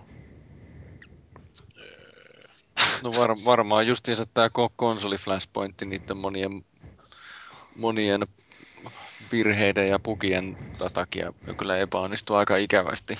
Yksi, mikä jäi mainitsematta tuossa äsken, niin oli se, että se ajoneuvomallinnus oli siinä ihan hirveä. Siis mä, mä muistan, että mä yritin ajaa tankilla monin pelissä jonkun päälle. Mulla oli se, mikä M1 Abrams, se jenkkiläinen tankki, niin siinä oli joku semmoinen, mitä mä sanoisin, semmoinen 20 senttiä halkasijaltaan oleva joku pihla puu siinä, niin se äijä meni sen puun taakse. Niin mä, mä tota, rysäytin sillä Abramsilla täyttä vauhtia sitä, sitä puuta päin, niin se mun tankkini kääntyi katolleen, ja, jo, jolloin se äijä kaivo, kaivo ton RPGn taskustansa ja losautti sen mun tankin päreiksi. Siinä oli Nor- Norja pihlaja, mikä niinku tignautti sitten tämmöisen isomman valaa mahalle. Mm. Ja kun mä poimin tollasen kommentin tuolta keskustelusta, en muista kuka tämän oli maininnut, mutta siis Oblivion, jossa kun menee ja varastaa jotain, Telekineettiset vartijat vai? no se justiin, että sen niinku saman tien pyyhältää paikalle sitten virkavalta right! Ja siinä on, siinä on vielä se hieno puoli, että ne muistaa sen vielä jossain ihan muussa kylässäkin se, että sä oot varastanut jossain jotain. Että... No, Varastit muuten perunankuoret siellä meidän naapurikylässä. Joo, Ja toi on varmaan justiin kaikkein isoin ongelma, että kun peli yrittää muuten olla sillä mahdollisimman todentuntunen, niin sitten jossain tuollaisessa asiassa se käyttäytyykin aivan täysin arkijärjen vastaisesti. Että se äh, niinku, seuraamus, mitä tulee jos jotain tuollaisesta omasta teosta, niin se ei ollenkaan vastaa mitään, mitä sä voisit kuvitella siitä tuleva. Että okei, onhan se tietysti, että kun menee ja jonkun toisen pussit varastaa sen tuosta vyötäröltä, niin, niin kyllähän siinä voi negatiivisia seuraamuksia tulla, mutta aika harvoin se on sitä, että koko City Guardi on sitten sun perässä. Niin varsinkaan, jos ei kukaan näe sitä tilannetta siinä. Mm. Et, ihan järkyttäviä juttuja kyllä välillä, mutta ei se nyt Oblivionin loppupeleissä, no miten se nyt voi sanoa, että ei se nyt välttämättä nyt mitään hirveät realismia tavoittele se peli, mutta... no siis no, autenttisuus ja realismi on näitä Niin, niin. Niin Se on se pelin sisäinen koherenssi on kuitenkin varmaan kaikkein tärkein. Ja Niin, siis kyllä Se- se, se ymmärtää, jos se sanottaisi sulle että heti, että no niin, jos sä jäät kiinni, niin sitten kaikki tietää heti, sitten, mutta kun se tulee yllätyksenä sillä lailla, että sä et osaa odottaa. niin, kyllä se ilmeisesti- vartijat. Sano, niin, kyllä. Ja PC se oli ilmeisesti modella kyllä korjattu siinä Oblivionissakin se, se homma, että Mm, ei enää vartijat huomannutkaan sitä maagisesti. maagisesti. Siitä mä-. Se on kyllä varmaan paras roolipeli joskus tulevaisuudessa, että kun jos pelaaja totutusti aina menee kaikki kyläläisten kodit läpi, että jossain vaiheessa tuli semmoinen muistutuspartio, mikä laittaisi kaikki airot sun perseeseen siitä hyvästä, että et käy kaikkien kodit tönkimässä, niin sitä mä niin ootan innossa, että kun jotenkin aina niin vammasta, että Kaikki Minä- käydään kolmassa. niin minä, minä menen tänne taloon, täällä, täällä ole sinä tyhmä nainen sillä keittiössä. Ah, nyt Tulee vieras mies tulee taloon ja ihmettelee yhtään, kun se häviää Niin. sinne. Ja se on mielenkiintoista, no ihan sama homma se on noissa kaikissa Falloutissa sun muissakin, kun sä menet yöllä niin kuin jonkun talon vaan sisään sinne, niin kaveri niin kuin nukkuu vaan sinne ja saattaa ehkä nousta sit ylös vähän ihmettelee sitä, mutta niin ihan rauhassa saat kävellä siellä talossa ja muuta.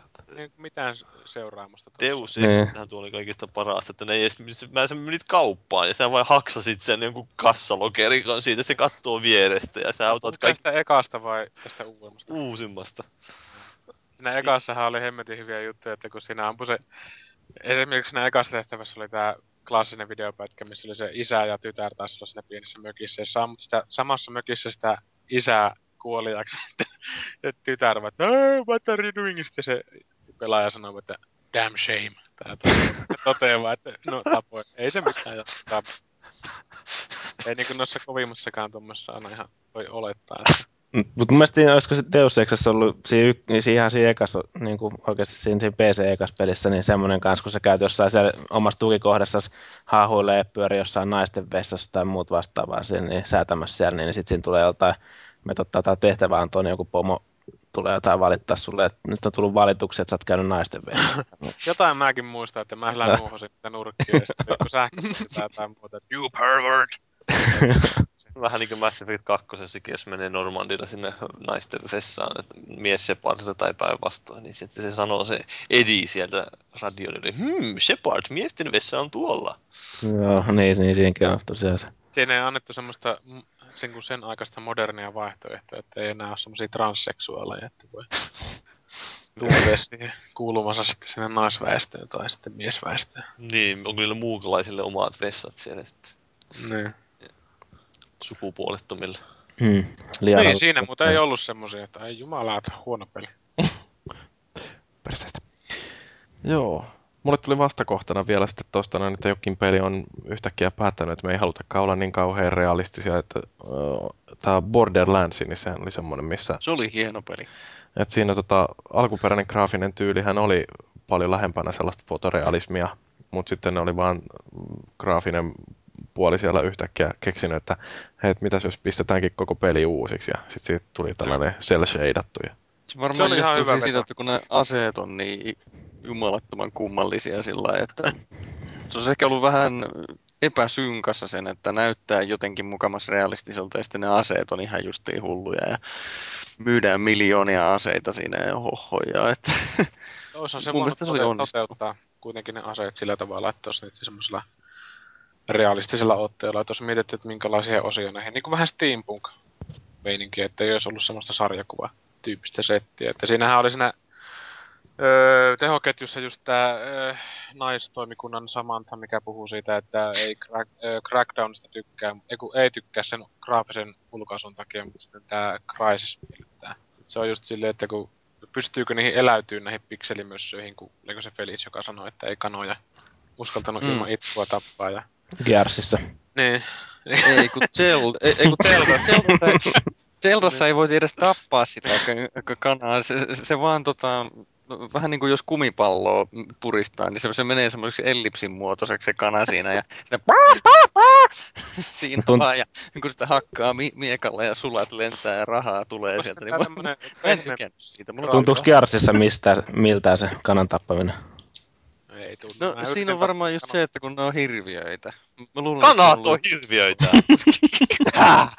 Mitä Gearsissa on? Hetkinen! Hirviökanat on hyökännyt. Ai, saamari, mä Siinähän missin. on se hirviökana, hei. Just se, kun, kun, kun siellä laivalla ollessa puhaltaa, ampuu niihin joihinkin hormeihin siellä, niin se Markus sanoo, että hello! Ja sitten sieltä viimeisestä tulee sellainen, sellainen kultainen lampent kana, joka sylkee tulta. Teho kasvatettu, tehohormoneilla kasvatettu. Mm.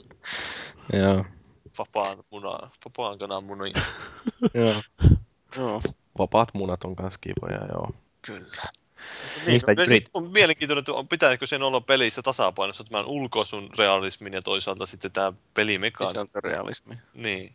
Varmaan se auttaa, jos se on, on niin, kuin niin sanotusti realistisen näköinen ja sitten se tavoittelee myös sitä. Koska jos se on ristiriidassa justiin, että siinä on semmoinen sarjakuvamainen karkkiasu, mutta sitten se yrittäisi olla hirveän realistinen, niin se niin, että jos joku Forza olisi, semmoinen, Forza olisi semmoinen sarjakuvaamainen cel grafiikka ja sitten se yrittää... Niin, tuolla, tuollaisella, sanois nyt, tällä South Park ilmaisutyylillä, eikö se olisi hieno niin. Forza? Se olisi varmaan aika nautinnollinen. Mutta itse asiassa tuosta tuli mieleen ihan niin kuin, siitä South Parkin ulkonäöstä, vaikka se nyt ei liity tähän jaksoon taas yhtään mitenkään, mutta niin, tai ehkä se jonkun verran liittyy, mutta kuitenkin niin, kave, yksi kaverihan, niin kuin sanoin mulle monta kertaa, kun mä yrittänyt se suostella katsoa niin näitä South Parkia. Ei, se, se, ei pysty katsoa sitä vaan sen takia, kun se, sen, sen sarjan ulkonäön takia. Että mm. ei, ei, vaan kiinnosta katsoa mm. sellaisia paperinukkeja pomppimassa, vaikka saattaisi olla hyvällä asialla tai hauska idea siinä jaksossa. South Park hyvällä asialla. Niin. No siis a- ajankohtainen niin, niin, aihe tai Vovi-pelaajat on paskalla tätä muut vastaavaa. Niin no, Vovi. Vovi on hieno peli. Mutta... Niin, kyllä. Mut... Kyllähän mulla kun synkkinä vovipäivinä sitä aloitteli, se oli hirveätä tuskaa se ulkoasu, kun oli semmosia smurfeja kaikki siinä päin. Ja nyt sinne tulee pandoja. Niin, jumalata Mist of Pandaren. Ai ai ai, Kung Fu Panda ja kaikkia. Ne on kaikki niinku... Sexual harassment panda. niin, just sekin. Ne on niinku poimittu sitä... Masturbating bear. oi oi. so, on the trilogy where George touched you. Okei. Okay. No joo, mutta eikö siinä ollut tämä viikon keskustelu? Pitäisikö me esitellä semmoinen joku loppukaneetti tässä? Käytettiinkö me tarpeeksi noita? En mä tiedä, oliko tuossa mitään järkeä koko keskustelussa. Niin. Jos joku niin. haluaa kiteyttää tänne. En mä oikein itsekään pysynyt kärryllä, että mistä puhuttiin, mutta... Niin. No tärkeämpää kai kuitenkin on se, että peli on hauska kuin että se on realistinen. No kyllä se on varmaan. Se on semmoinen hyvä loppukaneetti, että mm. hauskuus on tärkein. Että... Mm. Tämä on vähän sama juttu kuin se jatkoosa keskustelun kanssa, että on tärkeämpää, että peli on hauska kuin se, että se on alkuperäinen, että se on ensimmäinen tai ties kuinka monessa osa. Ja varmaan sitten myös se, että se, se tiettyyn pisteeseen realismi auttaa sitä eläytymistä. Älä nyt lisäällä mitään meidän... En mä, no ei sitten. Niin. Ei, anteeksi. Mm. Alakaneet, ja, vittu. Ja ihmisiä on eri, erilaisia, että osoittaa teroi osoittaa, homo osoittaa negeriukkoja ja kaikille... Oi nyt! Kyllä sieltä takkoon. Maagieduskuntaa. Jaa, mennä maalle. Okei, okay, palautetta maagisetille ja kaikille muillekin voi pistää. Niin, meille voi laittaa tuolle palautetta, palautetta tosiaan foorumille tai lähettämällä sähköpostiosoitteeseen podcast.konsolifin.net. Että meillä on myöskin Facebookissa Konsolifin podcast-sivu ja Twitterissä kuljetaan kahvalla Koofin podcast. Mutta katsotaan nyt minkälaista palautetta tuolta on tullut. Jatkoosa keskusteluun on SPH, joka aina sadattelee sitä, että kun me tehdään liian pitkiä jaksoja, niin nyt me yritetään pitää nämä alle kahdessa tunnissa epäonnistuneesti. Niin tota, siellä tuli muun muassa tällainen jatkoosa keskustelusta, että tämä aihe tuntui pikkuisen sisältököyhältä ja tuppasi menemään paikoin aika vahvasti pelkäksi pelien listaamiseksi asiaa, jota hieman pelkäsi jo tehoketjussa ja yritin turista muutakin kuin pelkkiä pelien nimiä. Mm. Joo, no- Objection. Tällä kertaa ei ainakaan puhu, puhuttu pelkästään pelien nimistä. Niin, mutta tuon Isupullahan oli kehunut, että niin se ei mennyt pelkäksi pelin listaukseksi. Että, Niin. Kumpi että on mitäs sen kanssa sitten? Kenen, kenen mielipidettä me nyt arvostetaan tässä? Mä arvostan ainakin Nisupullan mielipidettä. Järjestetään tappelu. Joo. Isupullan nisät. Joo. Nisupullo vastaa SPH. Mutta kyllähän se on totta, että tuommoiset keskustelut, niin meillä usein näihin tehoketjuihin ilmestyy ainakin yksi sellainen kommentti, missä joku on vain nimen yhden pelin tai listannut muutaman pelin. Tällä kertaa ei kyllä tullut yhtään sellaista, että joku olisi listannut sinne vain nipun pelejä tähän meidän keskusteluun, mutta Ne on aina semmoisia viestejä, että ne herättää kummasti keskustelua. kyllä, koska ne on kaikkein sisältörikkain. Kaikki haukuttais ne paskaksi ne No, pelit. kyllä- Ne on kyllä kaikki no- semmosia minun suosikkipelejä, minä listaan tänne foorumille ja sitten me oltais jyrätty ne kaikki, että sä oot huono ihminen. Joo. No sitten viime viikon jakso oli tämä PC vastaan konsoliväittely. Rioichi on sanonut, että alkuun pitää heti sanoa, että ei ollut parhaita jaksoja. Mm. Rioichi, perkele, olet pettänyt meidät. Mm, toi on Meitä pitää aika- aika nuoleskella kritiikittömästi. Eikö mä, eikö mä käynyt kommentoimassa, että aina pitää taputella selkää, vaikkei siltä tuntuskaan. Niin, Kyllä. Ei me jakseta tehdä tätä, ellei meillä anneta kiitoksia. niin ja lähetellä rahaa. Kyllä, nimenomaan sitä rahaa saa pitää Mut, lähettää. mutta tämän Rioitsin kommentin jälkeen on onneksi se on hienoa, että meillä on myös tämmöisiä kommentoijia ja palauttaa kuin piekana. Piekana jo on sanonut, että Joo. ilmeisesti Koofin podin osallistujat ovat hemmoteltua porukkaa, valitetaan kuinka julkaistaan keskeneräisiä ja bugisia pelejä. Sitten kun tulee patchi, niin itketään kuinka sen lataaminen kestää liian kauan. Piekana on kuunnellut vähän huonosti, mitä me puhuttiin. Niin, tai sitten kun ollaan Microsoftin bileissä, niin jumalauta valittaa sitten narikkamaksusta. Mutta siis en, mä, mä, mä, kyllä täytyy myöntää, että mä en oikein käsitellyt, mihin se viittasi tuolla kommentilla. Että, No ei siis tällä, Koofinin osallistujat. Mitä vittua? Siis niin vähän kaikki vai oltiin. kommentoijat vai mitä? No Mitkä? siis, Niin. Veikkaan, että kyllä se tätä podin osallistujista puhuu tuossa, eli siis näistä, niin, kun, keskustelijoista. mutta siis Meistäkö? mehän Niin, kyllä jumalauta. siitä, tästä, mikä se on tää peini. niin. No siis juu, se oli kyllä sellainen, missä vähän... Siis oikeesti, jos ei, jos se, siis mitä kauheita paskaa. Niin siis paska peli ja kun päivityksen lataaminen kestää 45 minuuttia, niin kyllä se nyt on juman kautta jo Se kohtuutonta. on tuommoinen peli, jota sun pitäisi niinku pystyä käynnistämään ja niinku päästä käytännössä heti. Tuommoinen arcade-peli. Että Se oli kyllä sitten- todellista kipua vittu. Ja se on mun mielestä kaikkein hauskinta, että sen pelin alkuperäinen lataaminen kesti 15 minuuttia, sitten se päivittämiseen menee kolme varttia. Ja sitten on, on mun mielestä ihan perusteltu, siis esimerkiksi mitä toi Tontsakin on tuolla foorumilla itkenyt ja muut vastaavaa, että esimerkiksi toi, siinä, eikö tämä nyt ollut tämä, Resistance kolmonen. ei, oliko se Resistance 3 vai mikä tämä on tämä toinen, Infamous vai mikä se oli, oliko se se, mistä tuli monta gigaa päivityksiä heti Eikö niin se oli päivää? Resistance kolmonen? No joo, no kumminkin melkein sama peli. Niin siinäkin sekin on jotenkin käsittämätöntä, että heti julkaisupäivänä. Ja pleikkari, kun ne kestää niiden päivitysten lataaminenkin niin kuin ikuisuuden. no onhan siinä tietenkin, että ainahan se periaatteessa olisi vaihtoehto julkaista se peli vain myöhemmin. Että Mm. Niin. Mutta jos saatana päivän myöhemmin tulee he, eka patchi, mikä on kaksi gigaa, niin Mutta Piakana varmaan viittaa tällä siihen keskusteluun, mikä me käytiin tästä, öö, hetkinen, mistä me puhuttiinkaan. Niin joo, se oli itse asiassa jo tätä Wii-keskustelua, että kun jotkut on sitä mieltä, että Wii on paras järjestelmä sen takia, koska sille ei tule patcheja noihin peleihin. Mahevkoro. No niin. Niin tota, mm, ei mua haittaa ne patchit, enkä mä muista, että siinä keskustelussa ketään muutakaan olisi haitannut, mutta se, että ne patchit toteutetaan päin helvettiä, niin siitä me valitettiin. Niin. Eli väärässä oli tämä kommentoija. Minä en kyllä muista edes, olisi valitettu mitään. et muista osallistuneesi koko kastikkeesi. Niin, Sä oot niin vähän- kännissä, että sä et muista mitään. En ole ikinä. Joo. No, mutta enempää ei ollut palautetta tällä kertaa, ainakaan en huomannut, että olisi tullut No, tuohon. onko varma? No, Siellä mitä? Oli, eikö se ollut SPH palaute tuossa? Ai niin, mun jedi, jedi oli mielessä se pielessä. Oliko täällä, oliko täällä jo- jotain palautetta vielä? Onko meillä tullut jonnekin mailiin tai jonnekin? No Twitterissä ne oli tuolla taas, että täällä Semikami oli taas kommentoinut, että kuten Gabe Newell on sanonut jo ikuisuuden, pelit ovat muuttumassa tuotteista palveluiksi. Se oli viitaten tähän kissanaisjuttuun varmaankin. Että, että jos pelin ostaja ei maksakaan palvelusta sen tekijälle, niin miksi peli, pelaaja olisi oikeutettu pelin kautta palveluun, bla bla bla. Niin, on oikein. kissanainen tekemässä voi leipää sillä, että... Shut up, make me a sandwich, bitch. Joo. No, mutta mä luulen, että me aletaan olla aika lähellä loppua. Joo. loppua, niin se maailmanloppuhan piti tulla viime viikolla. Joo, ja nuuskakuriiri Niin. tulee 10 minuutin päästä. Elikkä maailmalla.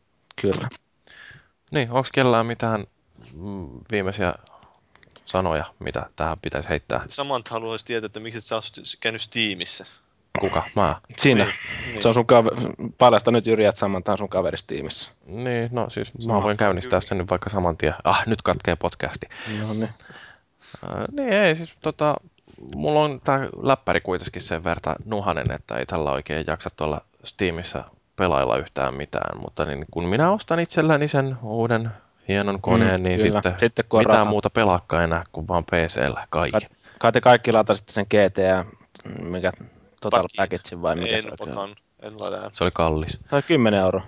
No joo, mä ostin 10 eurolla ennemmin uusia karttoja kotiin. Joo. Mutta niin, seuraava meidän jakso on ensimmäinen marraskuuta ja silloin me puhutaan videopelien tarinan kerronnasta. Mä en muuten osallistu siihen. Ja silloin on ihan, ihan eri miehet ruodissa. Asiallista saadaan hyvää keskustelua vihdoinkin. Kyllä. Eli tästä porukasta ei luultavasti ole ketään muuta kuin Jyri. Jyri Varmaan. Feilis saadaan siihen. Feilis saattaa olla joo, sillä on vähän jotain näkemystä No kanssa. niin, että me pidetään kahdestaan sellainen laatupodcasti. Pitäkää Joo. omaa kivaa. Kynttilä illallisella. Mm. Mahtavaa. Käsi kädessä. Sillä kastike. Joo. Jep. Joo. No, mutta tämä oli jakso numero 32. Kiitos kuulijat, kiitos Felis Leomaagiset, Paavi ja Tuho Mursumaa, Jyri. Tämä oli Konsolifin podcast ja seuraavan kertaan asti muistakaa, että soditaan kiltisti.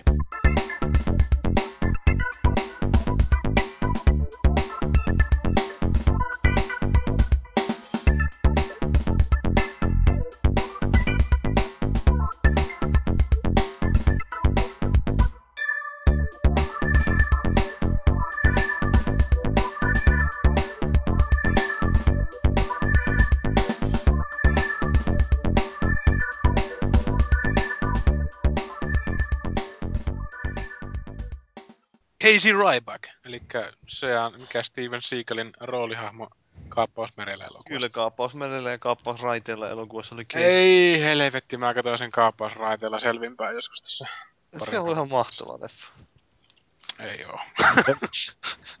Kaikista paras kohta siinä leffassa, kun Steven juoksee siellä junaan sisällä, kun se räjähtelee se junaa. Sillä on, niin näyttää semmoisella ihan semmoisella lönköttelyvauhdilla. Taustalla vain juna räjähtelee Sehän palas. just tämmönen lönköttelee se äijä, että Niinhän se on. kaikki tulee sinne melee ja vääntää kovin montakin konekivärin mieltä kään murskaukset. Se on aina niinku sellainen yhden liikkeen mies siinä. Se, se tästä TVhän on aina niin kuin kovassa kunnossa noissa leffoissa. Että... No niin, no se paras video just YouTubessa, kun se pitää Aikidon harkoissa justiin. Siellä se vain seisoo ja kaverit juoksee sitä päin ja sitten se vuoroin vasemmalle heittää ja vuoroin oikealle heittää niitä. Katsoitko se uutisen jostain internaatsista, kun se sai sen kunnia. No, sinne katoithan sä sitä joo, kun siinä käsitaskussa oli sillä valalla, valalla sen se Joo. liikeli, että ei saatana. Ja onhan se sitten semmoinenkin video, kun se heittelee UFC middleweight mestari Anderson Silvaa seisoo paikalla ja heittelee ja vääntelee sen kättä sinne ja muut vastaavaa. Että se on kova jätkä. Niin. Opettanut kurkipotku Anderson Silvalle. ai ai ai, korkipot.